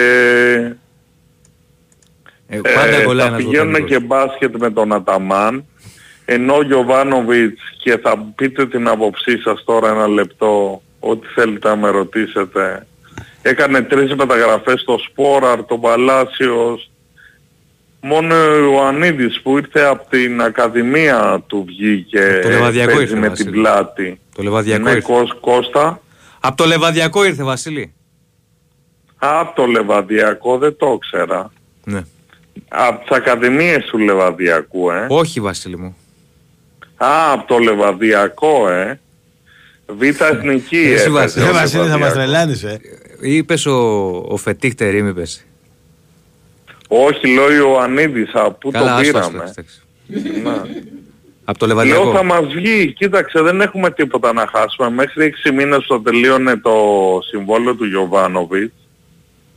Εμείς είχαμε να κάνουμε τον Μπακασέτα και άλλες δύο μεταγραφές ας πούμε. Που ελπίζω στον Μπακασέτα να μας ακούει να έρθει στην Ελλάδα όσο πιο γρήγορα γίνεται. Τώρα ειδικά Βασίλη μου που ακούει εσένα, Πιστεύω. Ίσως έφυγε ήδη για, Έδεσε, για το Έχει πάρει το αεροπλάνο και έρχεται. Αν και από τραπεζούντα δεν έχει απευθείας, οπότε ναι, θα, θα, θα, θα υπάρξει μια καθυστέρηση ναι. στο τράνζιτ. Ναι. Ε, τώρα καλή επιτυχία στο Γιωβάνοβιτς, όλοι ενωμένοι εκεί πάμε σαν μικρή γροθιά. Ε, καλές γιορτές, γιο, συγγνώμη Σαρδάμ γιορτές να μας μπει καλά το νέο έτος αν και δίσεκτο ε, και δεν είναι πολύ στόχοι. Τώρα δεν θα έχουμε στην Ευρώπη διονύσει παιχνίδια στα πόδια μας οπότε θα ρίξουμε το βάρος στο πρωτάθλημα και στο κύπελο. Έχουμε ένα κρίσιμο μάτς με τον Ολυμπιακό στο κύπελο, ελπίζω να το περάσουμε. Ο Ολυμπιακός θα κοιτάξεις και την Ευρώπη, έχει τόσα πολλά πρωταθλήματα που ο Ολυμπιακός κυρίως τα τελευταία χρόνια τέσσερα κοιτάει η Ευρώπη και δεν δίνει τόσο πολύ βάρος ε, στο κύπελο και στο πρωτάθλημα γιατί έχει τόσα πολλά. Ε, μια ερώτηση κάτι να με ρωτήσετε να κλείσω. Όχι ρε Βασίλη δεν θέλω να σου Όχι Βασίλη μας κάλυψες αγόρι μου. Εντάξει θα πάρω Σαββάτο εσύ Διονύση Κώστα θα είστε πρώτη πρώτου. Λίγο δύσκολο πρώτη πρώτου. Όχι πρώτη πρώτου. Α, θα είστε θα ρεπάρετε ε. Ναι, δύο-τρεις θα, ε, θα υπάρχει εκπομπή στο Sport FM, στο Big Win Sport FM. Θα υπάρχει, ναι. Ναι, ναι. Και πάλι αν δεν βγω δεν τα πούμε Διονύση μου ξέρεις, θα να βγούμε έξω να πιούμε κάνα ποτάκι να χαλαρώσουμε και ήρεμα στον δρόμο. Στον δρόμο, ναι. Ναι, ναι. Πού θα μας πας; Χάρηκα που σας άκουσα. Καλή συνέχεια. Γεια σου Βασίλη. Γεια σου Βασίλη. Χρόνια πολλά. Πάμε σαν ακόμη φίλο. Ναι. Ναι. Ναι. Ναι, καλησπέρα. Καλησπέρα, καλησπέρα. Ο Σταμάτης από Βουλιαγμένη είμαι. Γεια σου Σταμάτη, χρόνια πολλά. Γεια σας παιδιά. Ευχαριστώ να είστε καλά, αν και το λέω με την καλή έννοια. Δεν πιστεύω στις ευχές και στα ευχολόγια. Πιστεύω στην καλή διάθεση των ανθρώπων για κάτι καλύτερο. Αν ήταν να ευχηθώ κάτι θα ευχόμουν λιγότερη παράνοια που υπάρχει στις κοινωνίες όλων των εθνών και λιγότερη αδικία πάλι στις κοινωνίες όλων των εθνών και λιγότερο αίμα. Τώρα, ο λόγος που πήρα τηλέφωνο απόψε και περιμένω περίπου μια ώρα στο τηλέφωνο και έχω ακούσει διάφορα. Εννοείται το καθένας έχει τη γνώμη του και τον τρόπο σκέψης του και τη δυνατότητα σκέψης του, θα λέγα. Είναι το, το τελευταίο με το Διοβάνο. Πρωτού πω τη γνώμη μου, ε, το έχω ξαναπεί ότι παρακολουθώ τον Παναθηναϊκό από το 70. Ναι. Παι, παιδάκι με ο πατέρας μου και πήγαινε στη λεωφόρο. Mm-hmm. Ε, η ιστορία του Παναθηναϊκού, από το τουλάχιστον που παρακολουθούσα εγώ, που παρακολουθώ έως και σήμερα, βρήθη, το βρει με γιώτα έτσι, δηλαδή είναι γεμάτη, δεν λέω για ναι. το γνωρίζετε, λέω για κάποιους που μπορεί να μην ξέρουν το, το ρήμα. Βρήθη τέτοιων αντίστοιχων περιστατικών. Το αφήνουμε στην άκρη. Χώμαστε τώρα στο, στο, στο προκείμενο. Πώς θα λειτουργούσα εγώ λοιπόν με τη μικρή μου αυτή πείρα εάν ήμουν ε, ο, αυτός που έπαιρνε τις αποφάσεις του Παναθηναϊκού. Είτε ήμουν πρόεδρος, είτε ήμουν ε, κάποιος από τους αυλικούς. Θα είχα τρία κριτήρια. Πρώτο κριτήριο. Η ομάδα βρίσκεται των στόχων ή τους έχει απολέσει. Και όταν λέω εντός στόχων των αρχικών αλλά και των μετέπειτα. Θεωρώ ότι βρίσκεται εντός στόχων. Και ειδικά για την Ευρώπη που γίνεται πολλή συζήτηση, δεν το είπε, δεν είπε κανείς το καλοκαίρι στο Γιωβάνα που ξέρεις κάτι θα μας κάνει ξέρω εγώ στις 8 του conference. Ήτανε, ο πρώτος στόχος στην Ευρώπη ήταν να μπει στους ομίλους και ο δεύτερος στόχος να συνεχίσει Εντάξει. και την, το νέο έτος. Ο πρώτος στόχος λοιπόν τουλάχιστον, έτσι όπως το θυμάμαι εγώ, ήταν η ομάδα να μην σταματήσει να μην πει άντε στην Ευρώπη από τον Αύγουστο. Ναι. Όπως έλεγε άλλες χρονιές. Φεύγουμε λοιπόν από αυτό. Τώρα, μετά στο στόχο του πρωταθλήματος παραμένει ακόμα γιατί το να είσαι ένα βαθμό πίσω, έστω και έτσι, όπως δημορφώθηκε η βαθμολογία, είναι πάλι μέσα στους στόχους της. Δεύτερο κριτήριο. Το κλίμα στα αποδητήρια είναι σωστό ή έχει χαθεί; Θα έλεγα κάθε άλλο. Μέχρι προχθές ακούγαμε ότι οι παίκτες είναι μια γροθιά, ότι ειδικά οι τρεις θεματοφύλακες, οι δύο θεματοφύλακες παρόλο που πότε αλήθεια, παίζει ο ένας. Πότε, λοιπόν, άρα λοιπόν δεν υπήρχε τέτοιο θέμα στα αποδετήρια. Και τρίτο και τελευταίο κριτήριο, αν εγώ οδηγών τον Παναθηναϊκό μπορώ να συνεννοηθώ με αυτόν τον άνθρωπο. Έστω και μετά από δύο μισή χρόνια. Δηλαδή αν του λέω ε, καλησπέρα και αυτός να μην μου λέει αυτός τι εννοείς με αυτό. Ο συγκεκριμένος είχε δείξει ότι ήταν αν μη τι άλλο πάρα πάρα πολύ συνεννοήσιμος. Ακόμα κριτήρια θα άρπαζα, θα έλεγα, αν ο συγκεκριμένος σέβεται τα λεφτά μου, δηλαδή θα μου βάζω στην ομάδα. Τι εννοώ τα σέβεται. Με τον τρόπο που δουλεύει, με τις, επιλο... με τις ε, επιλογές που κάνει παικτών και και και. Όσο για τον προηγούμενο φίλο, ποτέ δεν μπορούν να βγουν όλες οι μεταγραφές. Και εγώ, για να, διευκρινίσω, για να διαχωρίσω τη θέση μου, πάρα πολλές φορές είχα τσαντιστεί, π.χ. με κάποιες κινήσεις που είχε κάνει, με την, με την ε, περίπτωση Μπερνάρ και μαζί το είχα πει και σε ένα Διονύσιο ότι το θεωρώ υπερεκτιμημένο παίκτη ότι είναι πολλά τα λεφτά που παίρνει για αυτά που έχει προσφέρει και και και. Ο Μπερνάρ λες; Ναι, ναι. Για μένα Όπως είναι πολλά τα λεφτά. Το, το έλεγα και το καλοκαίρι. Τα 2,5 εκατομμύρια. Το είχα πει όμως, ε, νομίζω όχι σε ένα στο παγκάκι και όχι, μου έλεγε εγώ φέτος παίζει πολύ καλά και το ένα και το άλλο. Ναι, όντως φέτος είναι ανεβασμένος, αλλά είναι πολλά τα 2,5 εκατομμύρια. Είναι, είναι υπερβολικά πολλά και είναι υπερεκτιμημένος παίκτης. Ε, αυτό όμως δεν πάει να, ε, να αναιρέσει τη δουλειά ενός ανθρώπου. Έτσι να τα ξεχάσουμε όλα. Ωστόσο, και έτσι να είναι, και να κρίνω εγώ λοιπόν, ο έχουν την ομάδα, ότι δεν μου κάνει αυτός ο άνθρωπος, το, το σόφρον και το λογικό είναι στο τέλος της σεζόν να κάτσω κάτω, να τα βάλω σε μια ζυγαριά και να πω συν πλην. Τι είχαμε πει, τι πετύχαμε, τι δεν πετύχαμε, τι μου έχει υποσχεθεί και τι δεν, δεν έγινε. Και εκεί να πάρω την απόφασή μου. Τώρα, μεσούς τη σεζόν αυτές οι αλλαγές, αν εξαιρέσεις κάποιο πρώτο αρχικό σοκ, το οποίο το κάνουν συνήθως οι ομάδες που έχουν 10 ήττες, 5 ήττες και κινδυνεύουν να πέσουν και φέρνουν ένα προπονητή για να κάνει ένα σοκ στην ομάδα και θα κάνει μια νίκη, μετά στη συνέχεια δεν αποδίδουν. Εύχομαι να διαψευστώ. Δεύτερο. Χώμαστε τώρα στο κεφάλαιο Τερίμ. Ξεχνάμε όλοι ότι ο συγκεκριμένος άνθρωπος σίγουρα έχει δάφνες στο τουρκικό πρώτα απ' όλα ποδόσφαιρο και στο ευρωπαϊκό. Αλλά πλέον είναι σε μια ηλικία που ήταν ανενεργός για μεγάλο χρονικό διάστημα προπονητικά και δεν ξέρω και απέφχομαι να μην είναι στην περίπτωση, που λέμε να, να έχει χάσει κάποια έργα πλέον από το, από το σύγχρονο ποδόσφαιρο. Γιατί με τη λογική αυτή και ο Μπάγεβιτς κάποτε είχε, ήταν για μένα ο καλύτερος προπονητής που έχει περάσει από εδώ, ο οποίος πετυχημένος προπονητής. Δεν πάει να πει όμως ότι η ΑΕΚ έπρεπε να έχει μια ζωή τον Μπάγεβιτς ή ο Ολυμπιακός. Τέταρτο. Είναι άκρος επικίνδυνο να πηγαίνεις και να κάνεις μια τέτοια κίνηση στην ομάδα, ξαναλέω, μεσούς τη σεζόν. Φοβάμαι δε. Γιατί, γιατί ο συγκεκριμένος, όσο και καλός να είναι, και κάποιους παίκτες δικούς του θα ζητήσει, και κάποιες αλλαγές θα κάνει, οι οποίες πάντα, συ, όχι ε, πάντα, συνήθως, ή μάλλον αρκετές φορές, δεν φέρνουν το αναμενόμενο αποτέλεσμα. Βλέπω Ολυμπιακός. Ο Ολυμπιακός, και το λέω σαν παρέθεση αυτό σε κάποιους φίλους του Ολυμπιακού που παίρνουν τα παιχτικά τηλέφωνο και σε ένα συγκεκριμένο που προσπαθεί να, πώς το λένε, να βγάλει άκρη στον Ολυμπιακό. Ο Ολυμπιακός για μένα, ένας λόγος είναι που τα τελευταία δύο χρόνια δεν πάει καλά έχει αλλάξει τρεις προπονητές και 50 παίκτες, 60. Δεν έχει ποδοσφαιρική λογική αυτό το πράγμα. Θα ήταν λοιπόν τραγικό και ο Παναθηναϊκός να μπει σε αυτή την, κατηγορία, την κατηγορία, σε αυτή την κατεύθυνση. Και ένα τελευταίο. Εγώ προσωπικά δεν μπορώ να πιστέψω. Καταρχάς δεν τον ξέρω τον πρόεδρο του Παναϊκού προσωπικά και, και εννοείται και από πού να τον ξέρω.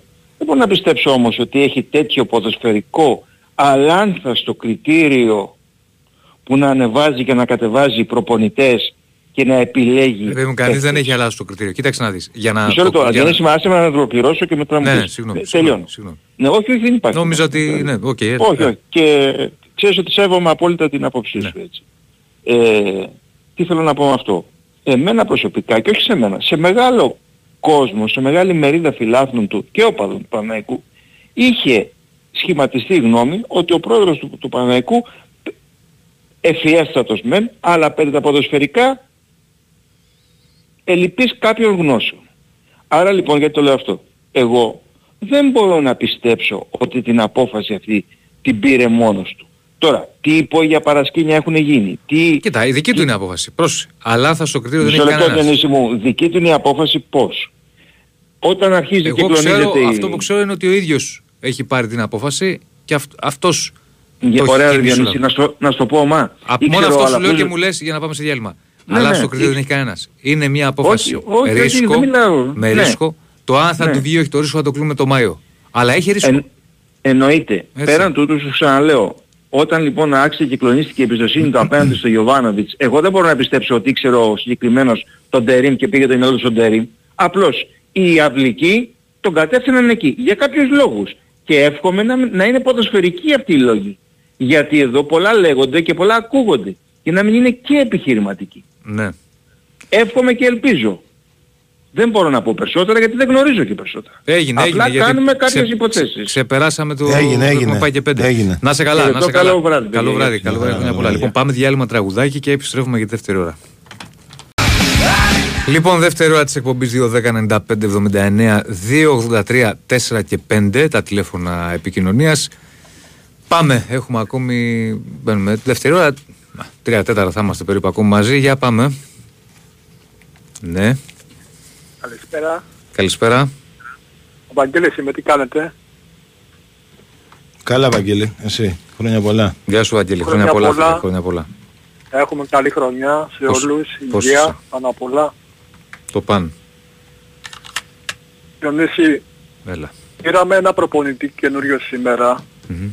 Και αντί να τον βοηθήσουμε αυτόν τον άνθρωπο, έχουμε αρχινήσει από την πρώτη μέρα πάλι γκρίνια. Δεν μπορούμε να το καταλάβω. Καλά, κοίτα, περίμενε. Είναι άλλο το ένα κομμάτι, άλλο το άλλο. Άλλο τι συζήτηση κάνουμε για τον Γιωβάνοβιτς, άλλο τη συζήτηση κάνουμε για τον Τερίμ. Είπαμε, καλή επιτυχία και μακάρι ο άνθρωπος να πετύχει στο έργο του. Δεν το συζητάμε. Και είναι ένα πολύ μεγάλο όνομα. Αυτό δεν το συζητάμε. Άλλη κουβέντα με άλλη άλλη. Καθένα, πες ό,τι θες, πες ό,τι θες, πες για τον Τερίμ.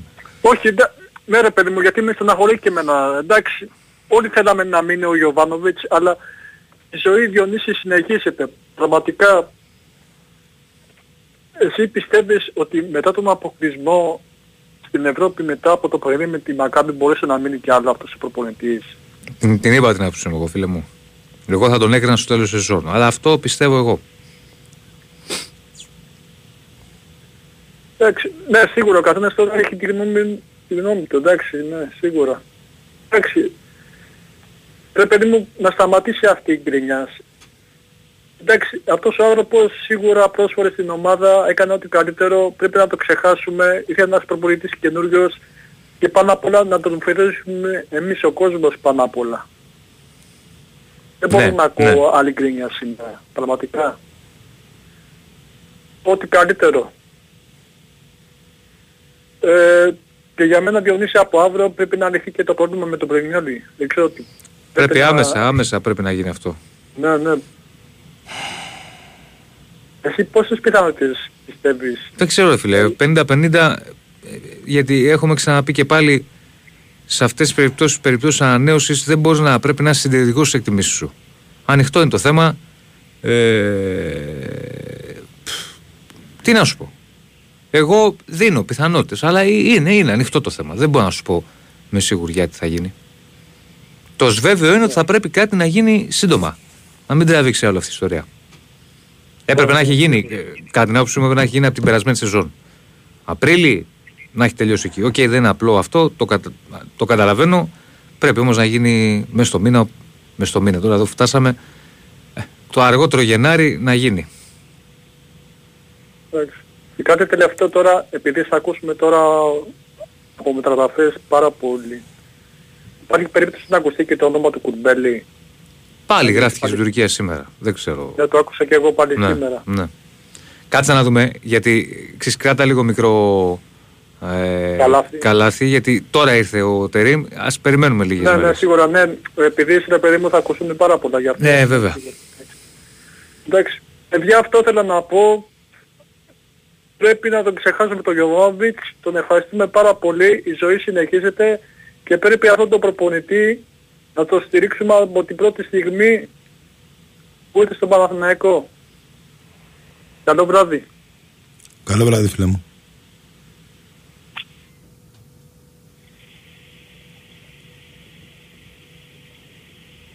Χαίρετε. Καλημέρα. Καλημέρα. Είμαι ο Γιάννης. Και σου Γιάννη. Χρόνια πολλά. Χρόνια πολλά παιδιά. Χρόνια πολλά φίλε μου. Ε, ε, ευκαιρία, επειδή σας εκτιμώ και τους δύο νοπαδός της ΑΕΚ καταρχήν να πω. Ναι.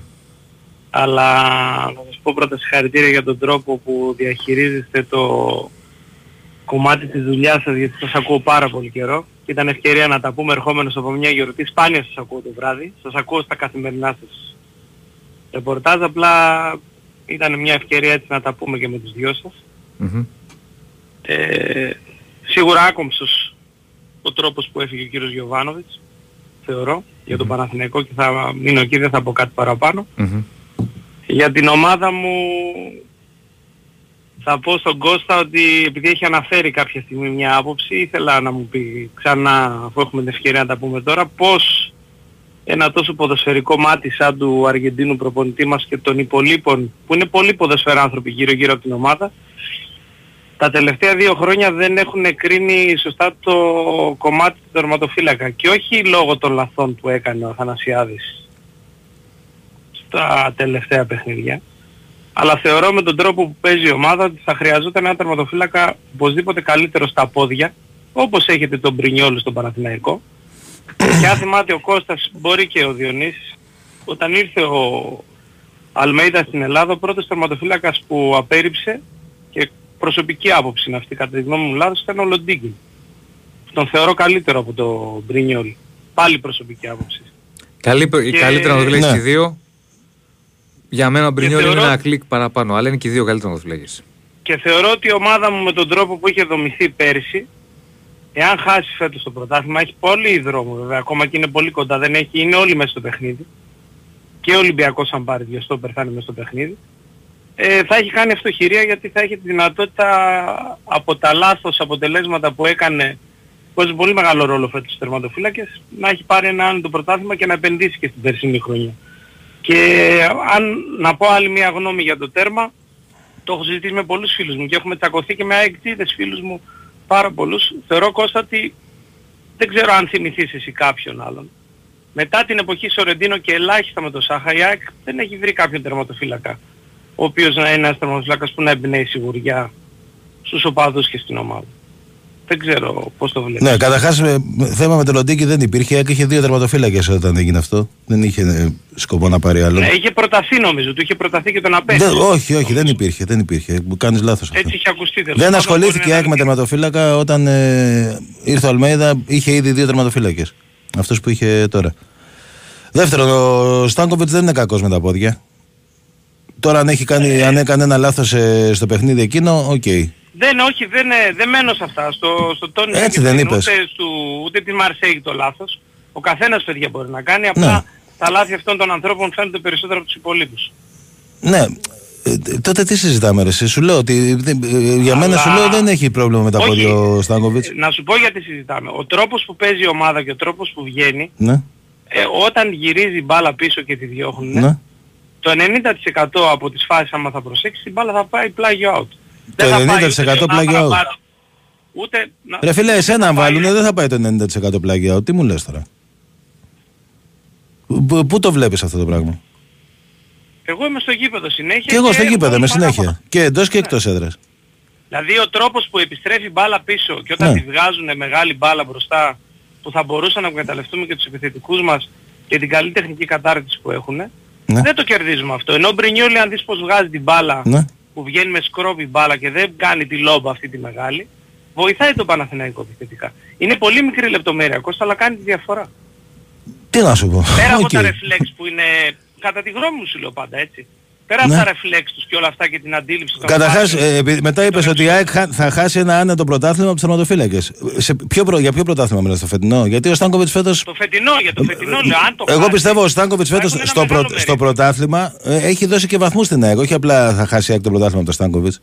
Αν λέω το χάσει, δεν ξέρω, μακάρι. Ε, τι μακάρι ρε φίλε, δηλαδή ποια παίζουμε ένα παιχνίδι που χάσαμε από το Στάνκοβιτς φέτος ένα βαθμό που χάσαμε. Γιατί για τον Πρινιόλ, ας πούμε, για παράδειγμα, να σου πω εγώ παιχνίδια, ε, βαθμούς που χάσω Παναθυνέκο. Για τον Στάνκοβιτς παίζουμε σε ένα βαθμό που έχασε η από τον Στάνκοβιτς.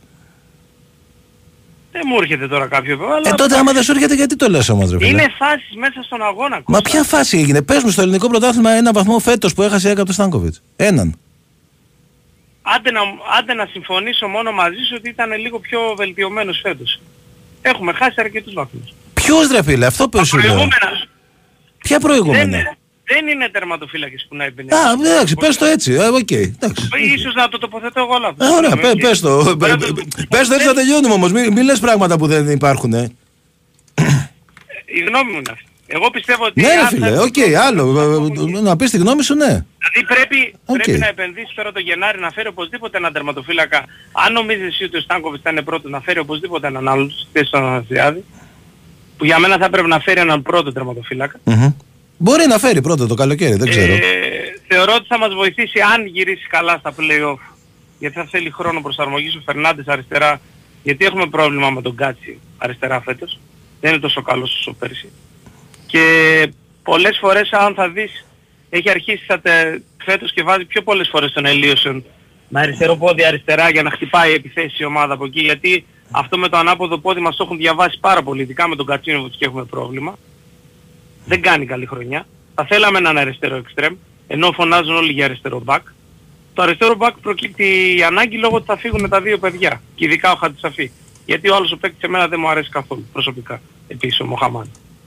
Οπότε ίσως να μπορούσε να δώσει μια ευκαιρία παραπάνω στον Πίλιο, να φέρει ένα αριστερό μπακ και οπωσδήποτε θα θέλαμε έναν αριστερό εξτρέμ που με τις έντρες του ανοίγοντας την μπάλα προς τη γραμμή του πλαγιώτη για να βγει μπάλα στην περιοχή να αξιοποιήσει όταν θα γυρίσει καλά ο Πόνσε γιατί δεν γίνεται ο Πόνσε να μείνει άλλο τόσο αμέτωχος στην περιοχή ή ο Γκαρσία που θα είναι καλά πιστεύω. Δεν παίζει όμως έτσι. Δεν, δεν, παίζει, καλά... δεν παίζει έτσι όμως η ομάδα με τον Αλμέιδα. Δηλαδή το, το αριστερά ξέρω, το πλάτος το δίνει ο Μπακ και ε, οι παίχτες που βάζει αριστερά γίνονται πιο κεντρικοί θεωρείς ότι, θεωρείς ότι, ότι όταν παίζει, γιατί τώρα θα λείψει ένα μήνα, ότι μεταβιβάζει του Χατζησαφή όταν θα σεντράρει, όταν φτάσει η ομάδα να επιτεθεί τελικά στο τελευταίο τρίτο, είναι αυτές που πρέπει να είναι; Είναι αυτές που πρέπει να είναι. Άσχετα την προσφορά του την περσινή, την αμυντική. Μιλάμε σε επιθετικό Όχι και επιθετικά πρόσφερε πέρυσι. Όταν και... έχεις δει Κασάπη και να μην πω άλλα ονόματα κλπ. Ε, καλά, και του Κασάπη εντάξει, τώρα πήγαμε... Τώρα ναι, εντάξει. Δεν... Ε, ο καθένας στην εποχή του, φίλε. Ο Κασάπης ήταν το καλύτερο αριστερό μπακ που πέρασε από την ΑΕΚ, αλλά ήταν στην εποχή του. Άλλη, άλλη εποχή τώρα, άλλη τότε. Ε, ναι, αλλά από τότε έχουμε να βρούμε και δεξιά από Μπορμπόκι και αριστερό μπακ. Τόσο καλά μπακ να παίζουν επιθετικά. Για μένα πέρυσι πάντως η ομάδα ήταν από τις καλύτερες που έχω δει στη ζωή μου και παίζαν αυτοί οι παίχτες βασικοί.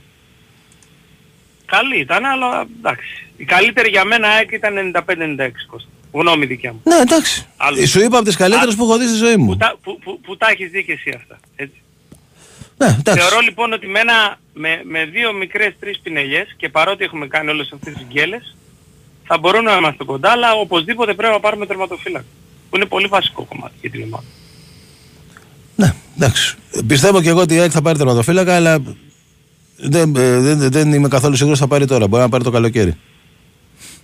ναι. Μπορεί, ναι. Ε, αυτά. Όχι μπορεί, το να... καλοκαίρι πιστεύω θα πάρει, αλλά για τώρα δεν είμαι σίγουρος ότι μπορεί να πάρει από τώρα το τερματοφύλακα που θέλει το καλοκαίρι. Ίσως θα μπορούσε, αν, ήταν, αν υπήρχε δυνατότητα να έρθει έστω και για λίγο το παιδί που ήταν στον Όφη, Μανδάς, που έχει πάει στη Λάτσο. Θα είναι μια καλή περίπτωση. Ε, εντάξει, δεν, δεν, δεν συμφωνώ. Δηλαδή για βασικό στην ΑΕΚ δεν τον βλέπω το Μαντάνα, ας πούμε. Δεν νομίζω ότι είναι για να παίξει σε μεγάλη ομάδα βασικός ομάδας οι τερματοφύλακες οι οποίοι είναι στο δέμας αυτού του στυλ, όπως ήταν ο Σορεντίνο, ταιριάζουν πιο πολύ στην ομάδα μας, αν δεις σε βάθος ετών. από τους ψηλούς τερματοφύλακες. Όπως είναι ο Θανασιάδης, όπως ήταν ο Μπάρκας. Γνώμες είναι αυτές έτσι. Ο μόνος ψηλός τερματοφύλακας που έπαιξε στην Ελλάδα καλά ήταν ο Βάντζικ που είχε ο Διονύσης τα παλιά τα χρόνια. ο, ο, ο Μπάρκας ήταν πολύ καλός πάντως στην ΑΕΚ. Γι' αυτό πήρε και μεταγραφή και με 5 εκατομμύρια κιόλας. Δεν ξέρω, εδώ διαφωνούμε. Σε όλα συμφωνώ μαζί σου και σε αυτά που γράφεις και αυτά που λες, αλλά με τον τερματοφύλακα θα μου επιτρέψεις. Ε, εντάξει ρε φίλε, τι να σου πω. Τώρα σου λέω, ο Μπάρκας και πρωτάθλημα πήρε με την ΑΕΚ και πήρε και μεταγραφή 5 εκατομμύρια. Δηλαδή τι άλλο να κάνει για να πεις ότι είναι OK okay, ας πούμε. Ξέρω εγώ. Δηλαδή πώς, πώς μπορείς να πεις ότι ο Μαντάς είναι καλύτερος. Από πού και που είναι ο Μαντάς καλύτερος από τον Μπάρκα; Όχι, έκανε μια καλή χρονιά το παιδί, θα μπορούσε να πει. Αυτή τη στιγμή ας πούμε ένας τερματοφύλακας να σου, για να σου δείξω το στυλ ας πούμε που εμένα θα μου άρεσε να παίζει την ομάδα, πώς παίζει σου λέω έτσι. Ναι. Όπως παίζει με τα πόδια ο Μπρινιόλη και όπως είναι στις εξόδους και διαβάζει το παιχνίδι ο Κοτάρσκης του Πάου. Και ο, και ο Μπρινιόλη ψηλός είναι. συμμετέχουν πολύ ενεργά στο παιχνίδι. Ο Στάνκοβιτς δεν συμμετέχει τόσο ενεργά στο παιχνίδι. Και ο Μπρινιόλη ψηλός δεν είναι. Και ο Κοτάρσκης ψηλός ναι, είναι. αλλά ο τρόπος που παίζει με τα πόδια Όχι, επειδή είπες ότι δεν ταιριάζουν οι ψηλοί ναι, OK. Okay. Ο τρόπος όμως που ο Μπρινιόλι όμως το ισοφαρίζει αυτό το πράγμα με τον τρόπο που παίζει με τα πόδια του Κώστα. Αν το δεις και με το δεξί και με το αριστερό πόδι, βγάζει την μπάλα άριστα και εκεί που πρέπει να τη βγάλει πάντα. 9 στις 10 φορές. Okay. Πρόσεξε το αυτό γιατί τα βλέπω όλα τα παιχνίδια. Ναι, ναι, δεν, δεν διαφωνώ. Είναι καλός, Όπω, ναι. όπως και, καλός τερματοφύλακας, δεν είπα ότι είναι κακός. διαβάζει και ο τερματοφύλακας του ΠΑΟΚ το παιχνίδι, εκεί υστερούμε από τους τρεις μεγάλους. Τι και από τις τρεις ομάδες. Έγινε, έγινε, φίλε. Να σε καλά. Για μένα δεν υστερεί πάντως φέτος ε, από κανέναν ο Στάνκοβιτς στο ελληνικό πρωτάθλημα. Και στην Ευρώπη πήγε καλά δηλαδή. Σε, σε, σε όλα τα παιχνίδια, αν ε, δεις που η ΑΕΚ πήρε θετικό αποτέλεσμα, ήταν από τους πρωταγωνιστές. Αλλά ε... δεν, δεν υστερεί σε τίποτα φέτος από, ε, από τους άλλους θερματοφύλακες. Δηλαδή ούτε ο Πασχαλάκης κάνει τη χρονιά που έκανε πέρυσι, ούτε ο Μπρινιόλη κάνει τη χρονιά που έκανε πέρυσι. Ο Δε Κοτάρσκι Εντάξει, τι να πούμε τώρα. Ο Κοτάρσκι μόνο με την ΑΕΚ, ας πούμε, έχει χαρίσει 2-3 γκολ. Μόνο με την ΑΕΚ. Που τα παιχνίδια ναι, που θυμάμαι. Ναι, παθαίνει ένα blackout, αυτό είναι αλήθεια. Εντάξει, αλλά είναι καλός τερματοφύλακας. Ε, εντάξει, δεν είπα εγώ ότι είναι κακός. Σου είπα. Πάντων, ε, να πω χρόνια πολλά σε όλο τον κόσμο και σε εσάς. Να έχετε την υγεία σας και η υγεία σας. Και εύχομαι να δικαιωθείς και στα μπουζούκια το Μάιο να το συζητήσουμε για το Στάκοβιτς παρέα στους πανηγυρισμούς. Α, εντάξει. Δεν θα κρυθεί από το Στάνκοβιτς πάντως στο πρωτάθλημα. Έγινε, να είσαι καλά αδελφέ. Να είσαι καλά. Γεια χαρά. Καλημέρα. Για, ναι, καλημέρα. Ε, πάμε παρακάτω. Χαίρετε. Ναι. Γεια σας παιδιά. Γεια. Καλημέρα. Ε, χρόνια πολλά. Και συλληπιτήρια θέλω να πω και στο, για τον αστυνομικό σήμερα που δυστυχώς ε, έφυγε ναι. από τη ζωή. Ναι. Ε, ε, το χρονικό δηλαδή ενός προαναγγελθέντου θανάτου ήταν δυστυχώς στο ελληνικό ποδόσφαιρο αυτό. Και συνέβη δυστυχώς σήμερα. Λοιπόν, από εκεί και πέρα τώρα, θέλω να πω κάτι για, το, για τον Παναθηναϊκό, γιατί Παναθηναϊκός είμαι εγώ. Ε, για μένα ήταν έκπληξη το ότι ο Γιωβάνοβιτς ε, φεύγει μέσα στη σεζόν τη φετινή, αλλά δεν είναι μια κατανοητή απόφαση τελείως. Γιατί έχω δει ότι μεγάλο μέρος ε, του κόσμου και των δημοσιογράφων που κάνουν το ρεπορτάζ του Παναθηναϊκού το έχουν δει, με, το έχουν δει πολύ στραβά. Εγώ το λέω αυτό γιατί πιστεύω ότι ο Γιωβάνοβιτς είχε ευκαιρίες πολλές από τον, από τον Αλαφούζο και στον Παναθηναϊκό να είχε πολλές ευκαιρίες ε, να πάει τον Παναθηναϊκό ένα βήμα παραπέρα την πρώτη χρονιά τον ανέβασε σίγουρα επίπεδο, πήρε και ένα τίτλο μετά από Από εκεί και πέρα όμως είχε τον πρώτο λόγο στις μεταγραφές, λευκή επιταγή. Και είδαμε ότι πολλοί παίκτες από αυτούς που ανέλεγε με δική του πρωτοβουλία είτε δεν βγήκαν είτε παίξανε πολύ πιο μέτρια ε, σε σχέση με τα λεφτά που παίρνουν. Έτσι, γιατί ένα παίκτη τον κρίνεις και με βάση το συμβολέο του και τι λεφτά του δίνεις αν είσαι πρόεδρος Επίσης έχασε πέρυσι το πρωτάθλημα με 12 βαθμούς διαφορά. Έχω ακούσει που... 8, 8. 8, ναι εντάξει, είχε πάει και 10 κάποια στιγμή νομίζω. Από την ΑΕΚ όχι, ε... από τον Ολυμπιακό είχε πάει 12. Ωραία, 8, ας είναι 8. Ναι, ναι, απλά 8. το λέω για την ναι, ιστορία, όχι. Ναι, δεν έγινε κάτι, εντάξει. Ε, κάτι το οποίο στην Ελλάδα είναι πάρα πολύ σπάνιο να συμβαίνει, δηλαδή ο πρωτοπόρος να χάνει με τέτοια διαφορά το πρωτάθλημα. ε, και από όλες αυτό το μαξιλαράκι. Καταλαβαίνω ότι υπάρχουν κάποια παράπονα για τη διαιτησία στη Νέα Φιλαδέλφια στα play-off ε, αλλά και για το παιχνίδι με τον COVID που έπαιξε ο Παναγιακός αλλά όταν χάνεις και μια τέτοια διαφορά ε, πρώτα πρέπει να δεις τι έχεις κάνει εσύ λάθος. Αυτή είναι η άποψή μου. Και από εκεί και πέρα σίγουρα είναι και αποκλεισμός στην Ευρώπη, κάτι το οποίο ε, δεν, δεν ζητήθηκε να πάει στους 16 του Champions League, ούτε καν στα, στα play-off του Europa, να συνεχίσει το conference με μια ομάδα η οποία ήταν ε, ε, μετανάστρια, δηλαδή ήταν μια ομάδα ξυλωμένη, κατεστραμμένη, εγώ δεν ήξερα καλά καλά αν θα, θα μπορέσει να συνεχίσει τους ομίλους, δηλαδή λέω μπορεί να αποκλειστεί και να, ο να πάει απευθείας στο conference. Ε, δεν είναι δυνατόν, δηλαδή ε, να μην μπορείς σε τέσσερα παιχνίδια να κλειδώσεις το conference. Ε, ότι ο Παναγιακός φέτος πάλι ε, είχε έτσι ένα μικρό προβάδισμα 4 βαθμών, καλά αυτό είναι το λιγότερο και το έχασε. Για Τερίμ τι βλέπεις; Θα σου πω τώρα, συγγνώμη Γιονύση, μισό λεπτάκι. Ναι. Οπότε με βάση αυτά, εγώ δεν θεωρώ ότι ε, η απομάκρυνση αυτή ήταν τελείως αδικαιολογητή και ένας πρόεδρος πάντα σκέφτεται και με την τσέπη και με το τι έχει δώσει σε ένα προπονητή και τι παίρνει πίσω. Τώρα για τον Τερίμ, ε, για μένα είναι μια λοπρόσαλη λίγο κίνηση.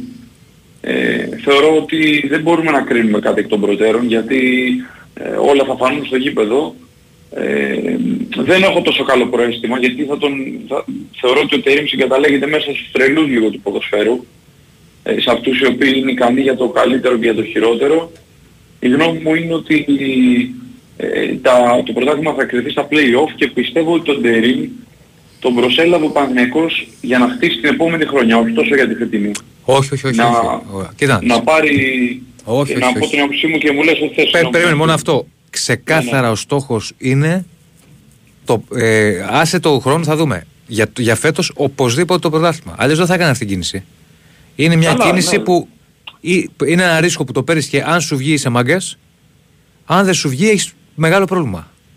Ναι, Έτσι είναι. Θεωρώ, θεωρώ όμως ότι ε, ε, αυτή είναι η άποψή μου. Δεν πιστεύω ότι ναι. ο Τερίμ θα έρχονταν για μισό χρόνο. Ε, θεωρώ ότι καλά μπορεί να τον διώξει ο Λαφούζος άμα δεν πάρει το πρωτάθλημα. Αλλά δεν θεωρώ ότι είναι ένας προπονητής ο οποίος θα συμφωνούσε να έρθει μισό χρόνο και να φύγει. Μα ο ίδιος είπε ότι να, να, μέχρι το καλοκαίρι και μετά να πάρω το πρωτάθλημα και θα θέλετε να με ανανεώσετε. Κάτσε να δούμε τι θα γίνει. Ε, εντάξει, τότε δεν το έχω παρακολουθήσει εγώ καλά. Να δεν ζητώ συγγνώμη. Ε, και κάτι άλλο τελευταίο θέλω να πω. Ε, για μένα, επειδή μίλησα ε, προηγουμένως έτσι για τον Γιωβάνοβιτς, για μένα ο Γιωβάνοβιτς είναι απόλυτα πετυχημένος στον Παναγιακό. Είναι απόλυτα πετυχημένος προπονητής.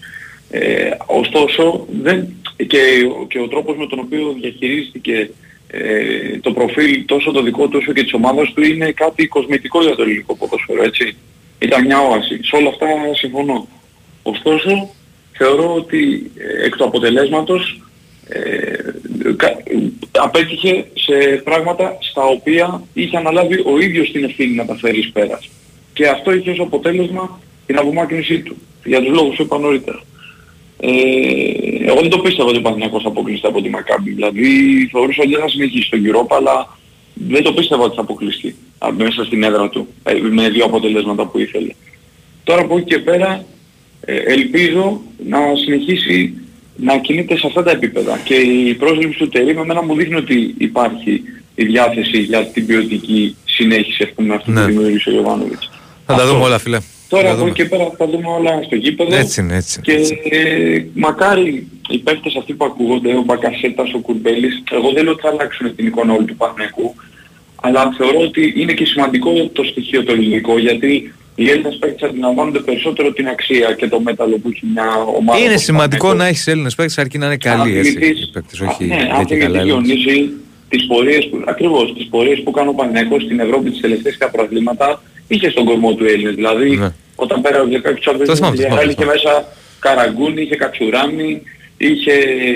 Ε, όχι, Κατσουράνης δεν ήταν τότε, Κατσουράνης ήταν την επόμενη χρονιά. Ωραία, είχε, ήταν το πρωτάθλημα, είχε μέσα το Μάτζιο, είχε μέσα πιο παλιά είχε τον Μπασινά, ξέρεις τώρα, μην τα λέμε. Ναι, τα θα, τα Οπότε Έγινε, παίζει πολύ σημαντικό ρόλο. λοιπόν, καλό βράδυ. Καλά, καλό βράδυ φίλε. Για πάμε παρακάτω, μπαίνουμε τελική ευθεία. Α, πάμε σε ένα μικρό break, τραγουδάκι και επιστρέφουμε. Καλησπέρα, παιδιά. Ο Τερήμ ήταν κάπου προπονητής. Καλές γιορτές με υγεία και πάνω από όλα τελευταία. Ήταν μέχρι πέρσι το Γενάρη, νομίζω. Ε, αν δεν κάνω λάθος, στη Γαλατά. Τελευταίο χρόνο ήταν ε, εκτός. Ε, για πάμε. Τελευταίο 20 λεπτό χαίρετε. Γενάρη του 22 έφυγε την Γαλατά. Ναι. Για χαρά. Για χαρά. Γεια, σου φίλε μου. Ναι, ναι. Τηλέμαχος από τον δρόμο. Έχω μπροστά μου τον Χρήστο τον Τρελιακά που είναι συνάδελφος. Ε, ποιον έχεις Ψαχνόμασταν τον Χρήστο, τον Χρήστο. Είναι εδώ μπροστά μου και γελάει από τον καθρέφτη το βλέπω. Μαγκές. Το βλέπω από τον καθρέφτη. Ψαχνόμασταν ποιος θα πάρει πρώτος τηλέφωνο και πήρα εγώ κέρδισα. Κέρδισα. Λοιπόν Χριστάρα, σου αφιερώνω Βάζελος αυτός, Ολυμπιακός εγώ. Μεγάλη υπόθεση. Μεγάλη υπόθεση να είμαστε ένας Βάζελος και ένας Ολυμπιακός παρέα και να πηγαίνουμε βόλτα με τα μεσονύχτιο ποτό. Έτσι μάγκες. Πείτε. Δεν είναι μεγάλη υπόθεση. Τι είναι μεγάλη υπόθεση; Τι, τι εννοείς μεγάλη υπόθεση, Μαρέλε. Ότι είμαστε δύο ρε μάγκες, είμαστε δύο διαφορετικές Ωραία, ομάδες. Τι, είστε εχθροί. Ε, καλά, εντάξει. Ακριβώς, αυτό θέλω να πω, γι' αυτό πήρα και δημόσια, να το, να το εμπεδώσει ο κόσμος, ότι είμαστε τίποτα, δεν είμαστε έτσι. Ένα τίποτα που λέει. Δεν είμαστε τίποτα. Αυτό. Είναι άλλοι που κάνουν τα κουμάντα τους και εμείς απλά οι, οι ακόλουθοι. Έτσι. Οι ακόλουθοι. Έκλεισε μόνος στο... Ήσυχα στον δρόμο, παιδιά, μόνο. Προσοχή στον δρόμο. Οι ακόλουθοι. Ελπίζω να μην το δει κανένας ιδιωτικός. Και πάμε παρακάτω. Χαίρετε. Μα καλησπέρα. Καλησπέρα. Ε, και εγώ είμαι με μια δίμετρη παουκτζού τώρα και πω από τι τραβάω, μαρτυράω ρε. Μιλάμε πώς αντέχω. Δεν είναι υπέρβαση. Πώς να είσαι με μια δίμετρη παουκτζού τώρα να ταιριάξεις; Τι ομάδα είσαι και τι ύψους έχεις, για να σου πούμε. Ε, δηλαδή, αν είσαι Αριανός και είσαι ένα 50, δύσκολα τα πράγματα, φίλε. Και ένα 60, να είσαι πάλι δύσκολα. Το ναι. θέμα είναι ότι εγώ είμαι ΑΕΚ και αυτή είναι Παουκτζού τώρα, καταλαβαίνεις. Ναι. Δεν ταιριάζουμε με τίποτα, μαρτυράω. Μάλιστα. Τέλος πάντων. Ε, Κώστα. Έλα. Ε, ο, ο Γιωβάνοβιτς μήπως να τον κάναμε μια πρόταση να έρθει για βοηθός στον Αλμέιδα; Μίλα, φίλε, μίλα σοβαρά. Θα ήταν Αν μια θες καλή... να μιλήσουμε. Ρε Κώστα, να κουτσάρεις τα παιχνίδια με τις μικρές ομάδες με τον Πανσεραϊκό. Δεν πας καλύτερα με τη Δήμετρη την Παουκτζό. Γιατί δεν σε βλέπω... Α, μιλήσουμε να... σοβαρά τώρα ή θα ε, παίζουμε; Να κουτσάρει με τις μικρές ναι, ομάδες ναι, και θα μιλήσουμε σοβαρά. Σου... να έχουμε τον Αλμέιδα. Καλά. Θα ήταν, εφόσον δεν κάνουμε μεταγραφές, γιατί να μην έχουμε πάγκο, τον τέλειο πάγκο. Έγινε αδελφέ, άντε καλά περάσετε. Να τα πούμε. Καλό βράδυ. Πάμε στον επόμενο. Καλησπέρα. Χαίρετε. Έλα ρε παιδιά, καλησπέρα. Καλησπέρα. Γεια σου πάνω. Χρόνια πολλά. Γεια σου Παναγιώτη. Ε, Χρόνια πολλά αγόρι μου. Λοιπόν, καταρχάς Διονύση, ναι. Εγώ δεν πιστεύω δηλαδή στα μάτια τα δικά μου και είναι μόνο η γνώμη δική μου αυτή. Προφανώς. Ότι ο Ιωβάνοβιτς είχε άγνοια για την απόφαση των, του Αλαφούζου. Ε, εγώ πιστεύω πως ε, ε, θα είχαν γίνει συζητήσεις. Όχι, όχι, όχι. Εντάξει, εσύ λες όχι, εγώ λέω ναι. Δεν είναι θέμα άποψη. Ούτε εσύ ξέρεις σίγουρα, ούτε εγώ ξέρω ναι, σίγουρα. Ναι, πάνω, αλλά αυτό δεν είναι θέμα άποψης, είναι θέμα γεγονότων. Ε, εντάξει, πεις... τα γεγονότα λέω, δεν μπορούμε να τα ξέρουμε. Άποψη είναι να μου κάτω, πεις... κάτω από κλειστές πόρτες δεν μπορούμε να ξέρουμε. Τι, τι, αυτό που ξέρω εγώ είναι ότι δεν ήξερε κάτι. Άποψη είναι να μου πεις ε, ναι. Ε, καλός έφυγε ή κακός έφυγε. Αυτό είναι η άποψη. Καταλαβες; Εγώ πιστεύω είπα, δεν είπα άποψη. Πιστεύω Δεν μου προκύπτει ότι... εμένα αυτό που λες. Δεν μου προκύπτει. Ε, τώρα. Ναι. Ε, να συμφωνήσω εν μέρη με τη δική σου τη γνώμη ότι δεν έπρεπε να, φύγει, να φύγει στη, αυτή τη στιγμή. Δηλαδή δεν ήταν το σωστό timing, ξέρω εγώ, ναι. να φύγει. Αλλά όμως ε, και στα μάτια της δίκησης, αλλά ειδικά στα μάτια και τα δικά μου, από πέρυσι με τον τρόπο πως χάθηκε το, το πρωτάθλημα και επειδή χάθηκε έτσι το πρωτάθλημα, ο Ιωβάνοβης είχε φαρθεί στα μάτια τα δικά μου, σιγά σιγά. Ναι, μου το έχεις πει αυτό. Μου το έχεις πει και άλλη φορά, πριν, κάνα... πριν λίγες ε, μέρες. Ήταν, ναι, δηλαδή ήταν, ε, ήταν μεγάλο το άδειασμα, δηλαδή το, το χαμένο πρωτάθλημα το περσινό. Και μετά από τόση διαφορά που είχαμε με, με τους ε, διώκτες. Από εκεί πιστεύω εγώ σιγά σιγά ξεκίνησε να ξεκυλήσει το ποτήρι.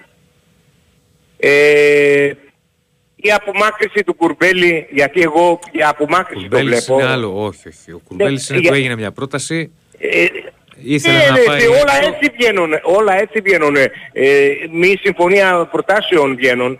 Αλλά εγώ πιστεύω πως απομάκρυση ήταν. Απομάκρυση ήταν αν του λέγανε, κάτσε ρε εσύ πάνω, αν του λέγανε του Κουρμπέλη, απομάκρυση είναι ε, λίγη το συμβολό σου, δεν σε θέλουμε, ευχαριστούμε πολύ. Όχι, άλλους λόγους. Για, για άλλους λόγους. Ναι. Μα αφού του έκανε πρόταση πάνω του Κουρμπέλη σου λέω. Mm. Απλά είχε υψηλότερη πρόταση στην Τουρκία και επέλεξε να πάει εκεί. Αντικαταστάθη επάξια, ε, επάξια ο Κουρμπέλης λες.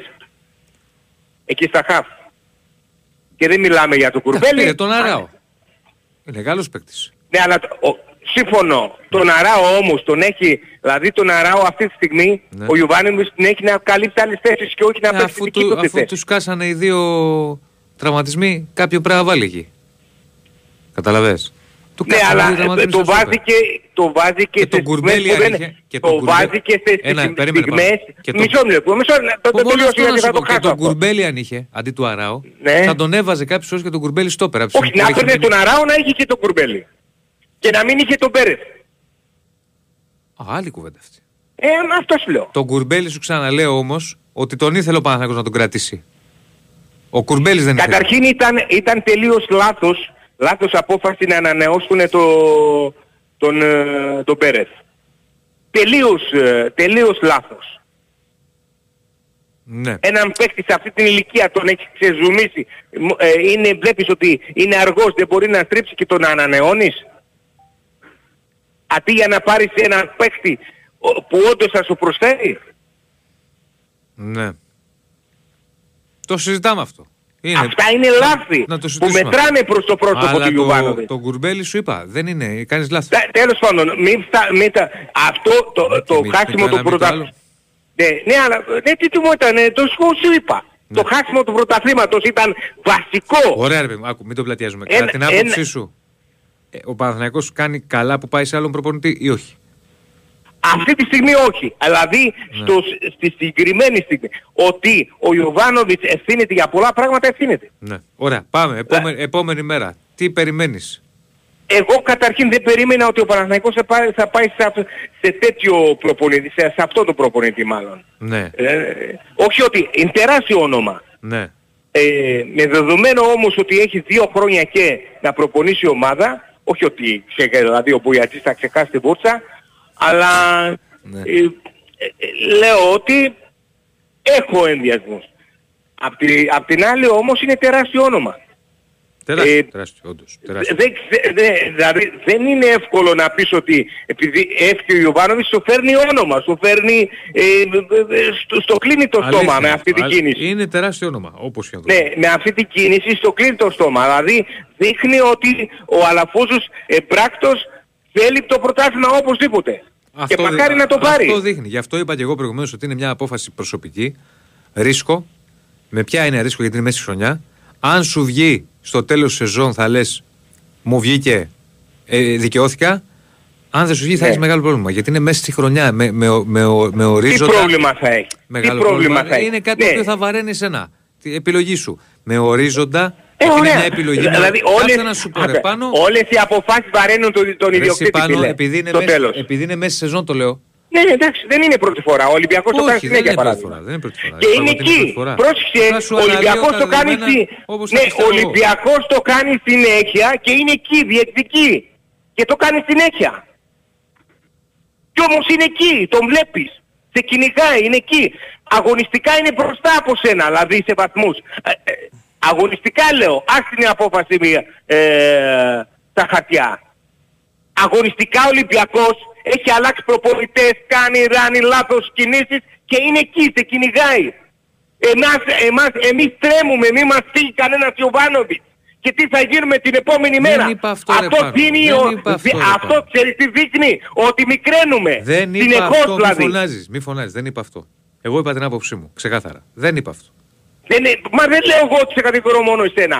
Ε, όλο αυτό το καιρό λέγαμε και μη μας φύγει ο Γιωβάνοβιτς. Και τι θα κάνουμε άμα μας φύγει ο Γιωβάνοβιτς. Όχι ρε φίλε.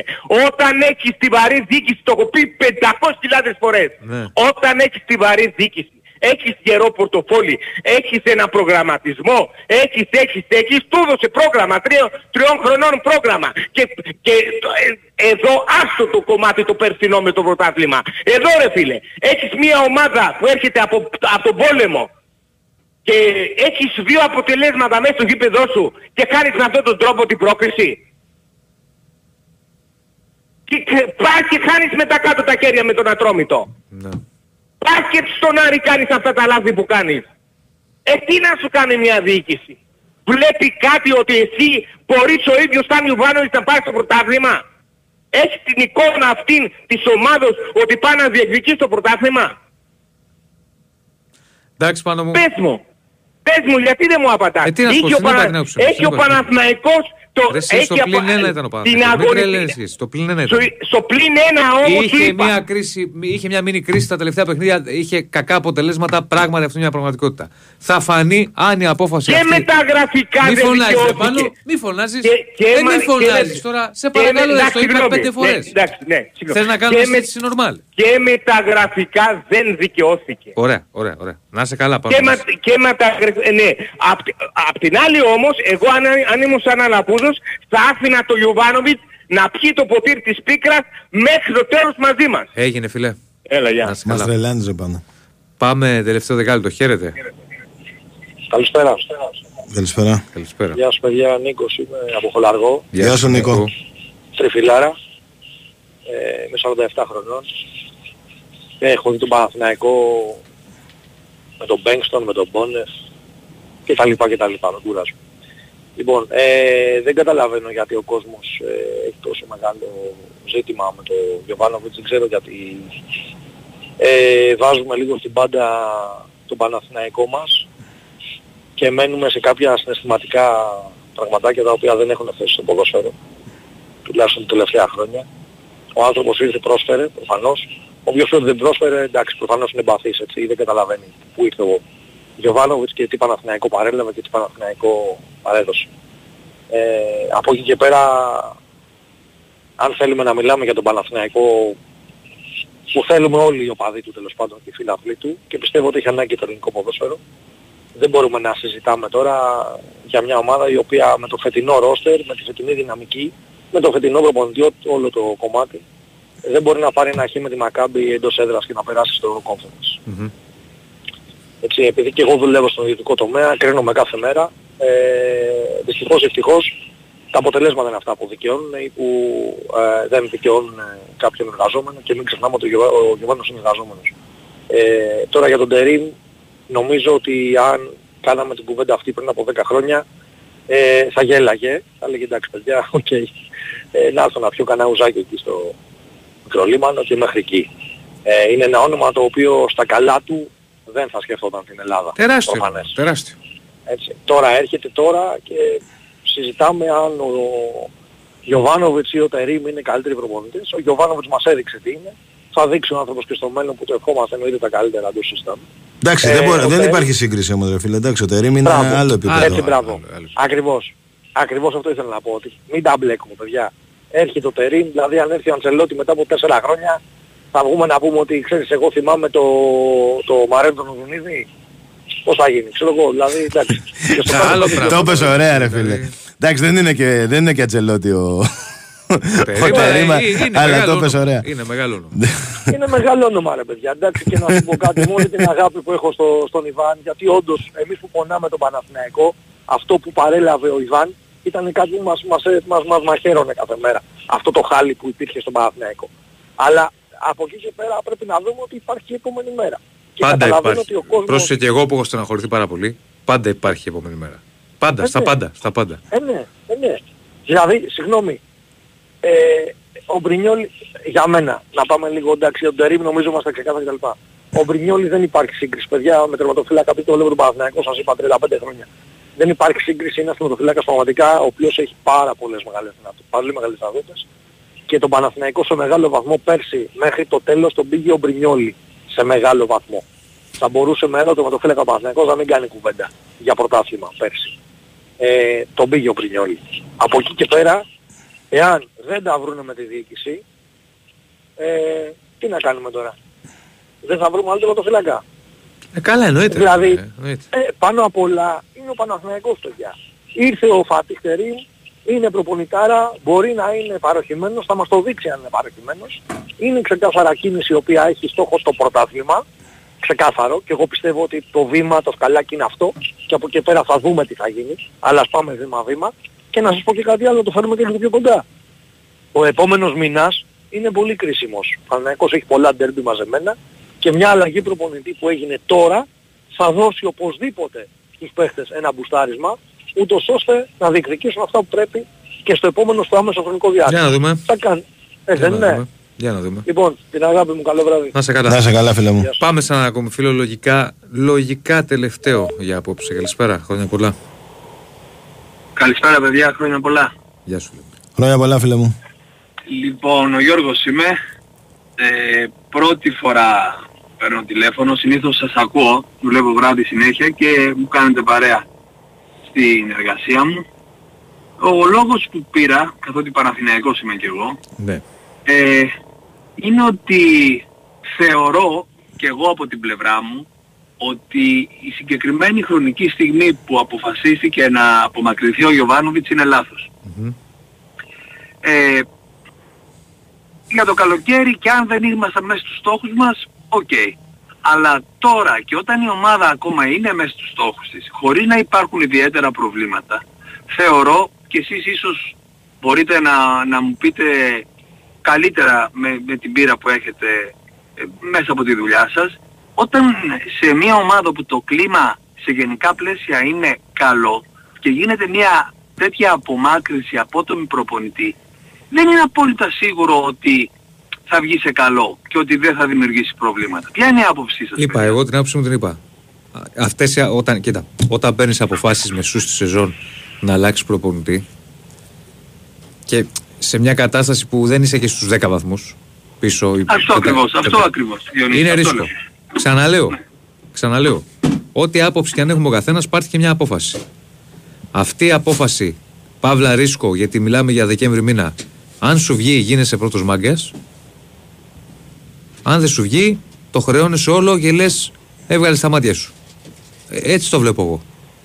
Δεν υπάρχει μέση κατάσταση, κατάλαβες; Ναι, ναι, το καταλαβαίνω. Γιατί πώς το τώρα, λες. Μα- όταν απολύσεις ένα προπονητή στο πλήνα και πας σε έναν άλλον, το κάνεις γιατί θεωρείς ότι υπάρχει πρόβλημα και θεωρείς ότι ε, είμαστε σε μια κατάσταση που δεν θα πάρεις το πρωτάθλημα. Και το κάνεις με σκοπό να πάρεις το πρωτάθλημα.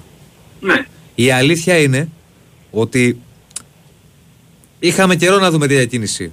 Μεσού Πολύ στη σεζόν για πρωτάθλημα στον Παναθηναϊκό να αλλάξει προπονητής.